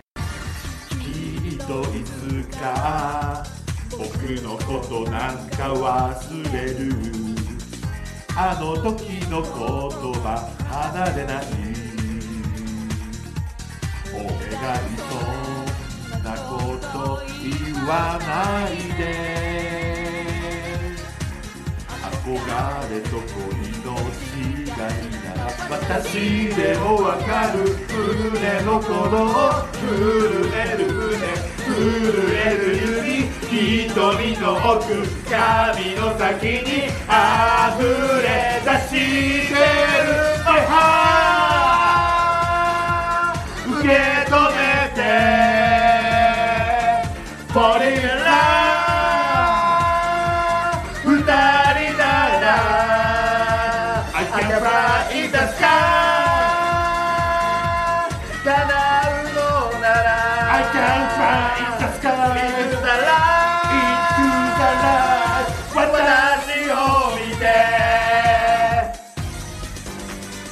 BetMGM has an unreal deal for sports fans in Virginia. Turn $5 into $150 instantly when you place your first wager at BetMGM. Simply download the BetMGM app and sign up using code Champion150. Then, place a $5 wager on any sport. You'll receive $150 in bonus bets, regardless of your wager's outcome. And if you think the fun stops there, the king of sportsbooks has plenty of surprises in store. Check out daily promotions, same game parlays, live bets, and so much more. Download the app in Virginia today and get $150 in bonus bets instantly from your first wager. Only at BetMGM. BetMGM and GameSense remind you to play responsibly. See BetMGM.com for terms. 21 plus only, Virginia only. New customer offer. Subject to eligibility requirements. Rewards are non withdrawable bonus bets that expire in seven days. Please gamble responsibly. Gambling problem? Call 1 800 Gambler. Promotional offer not available in Washington, D.C.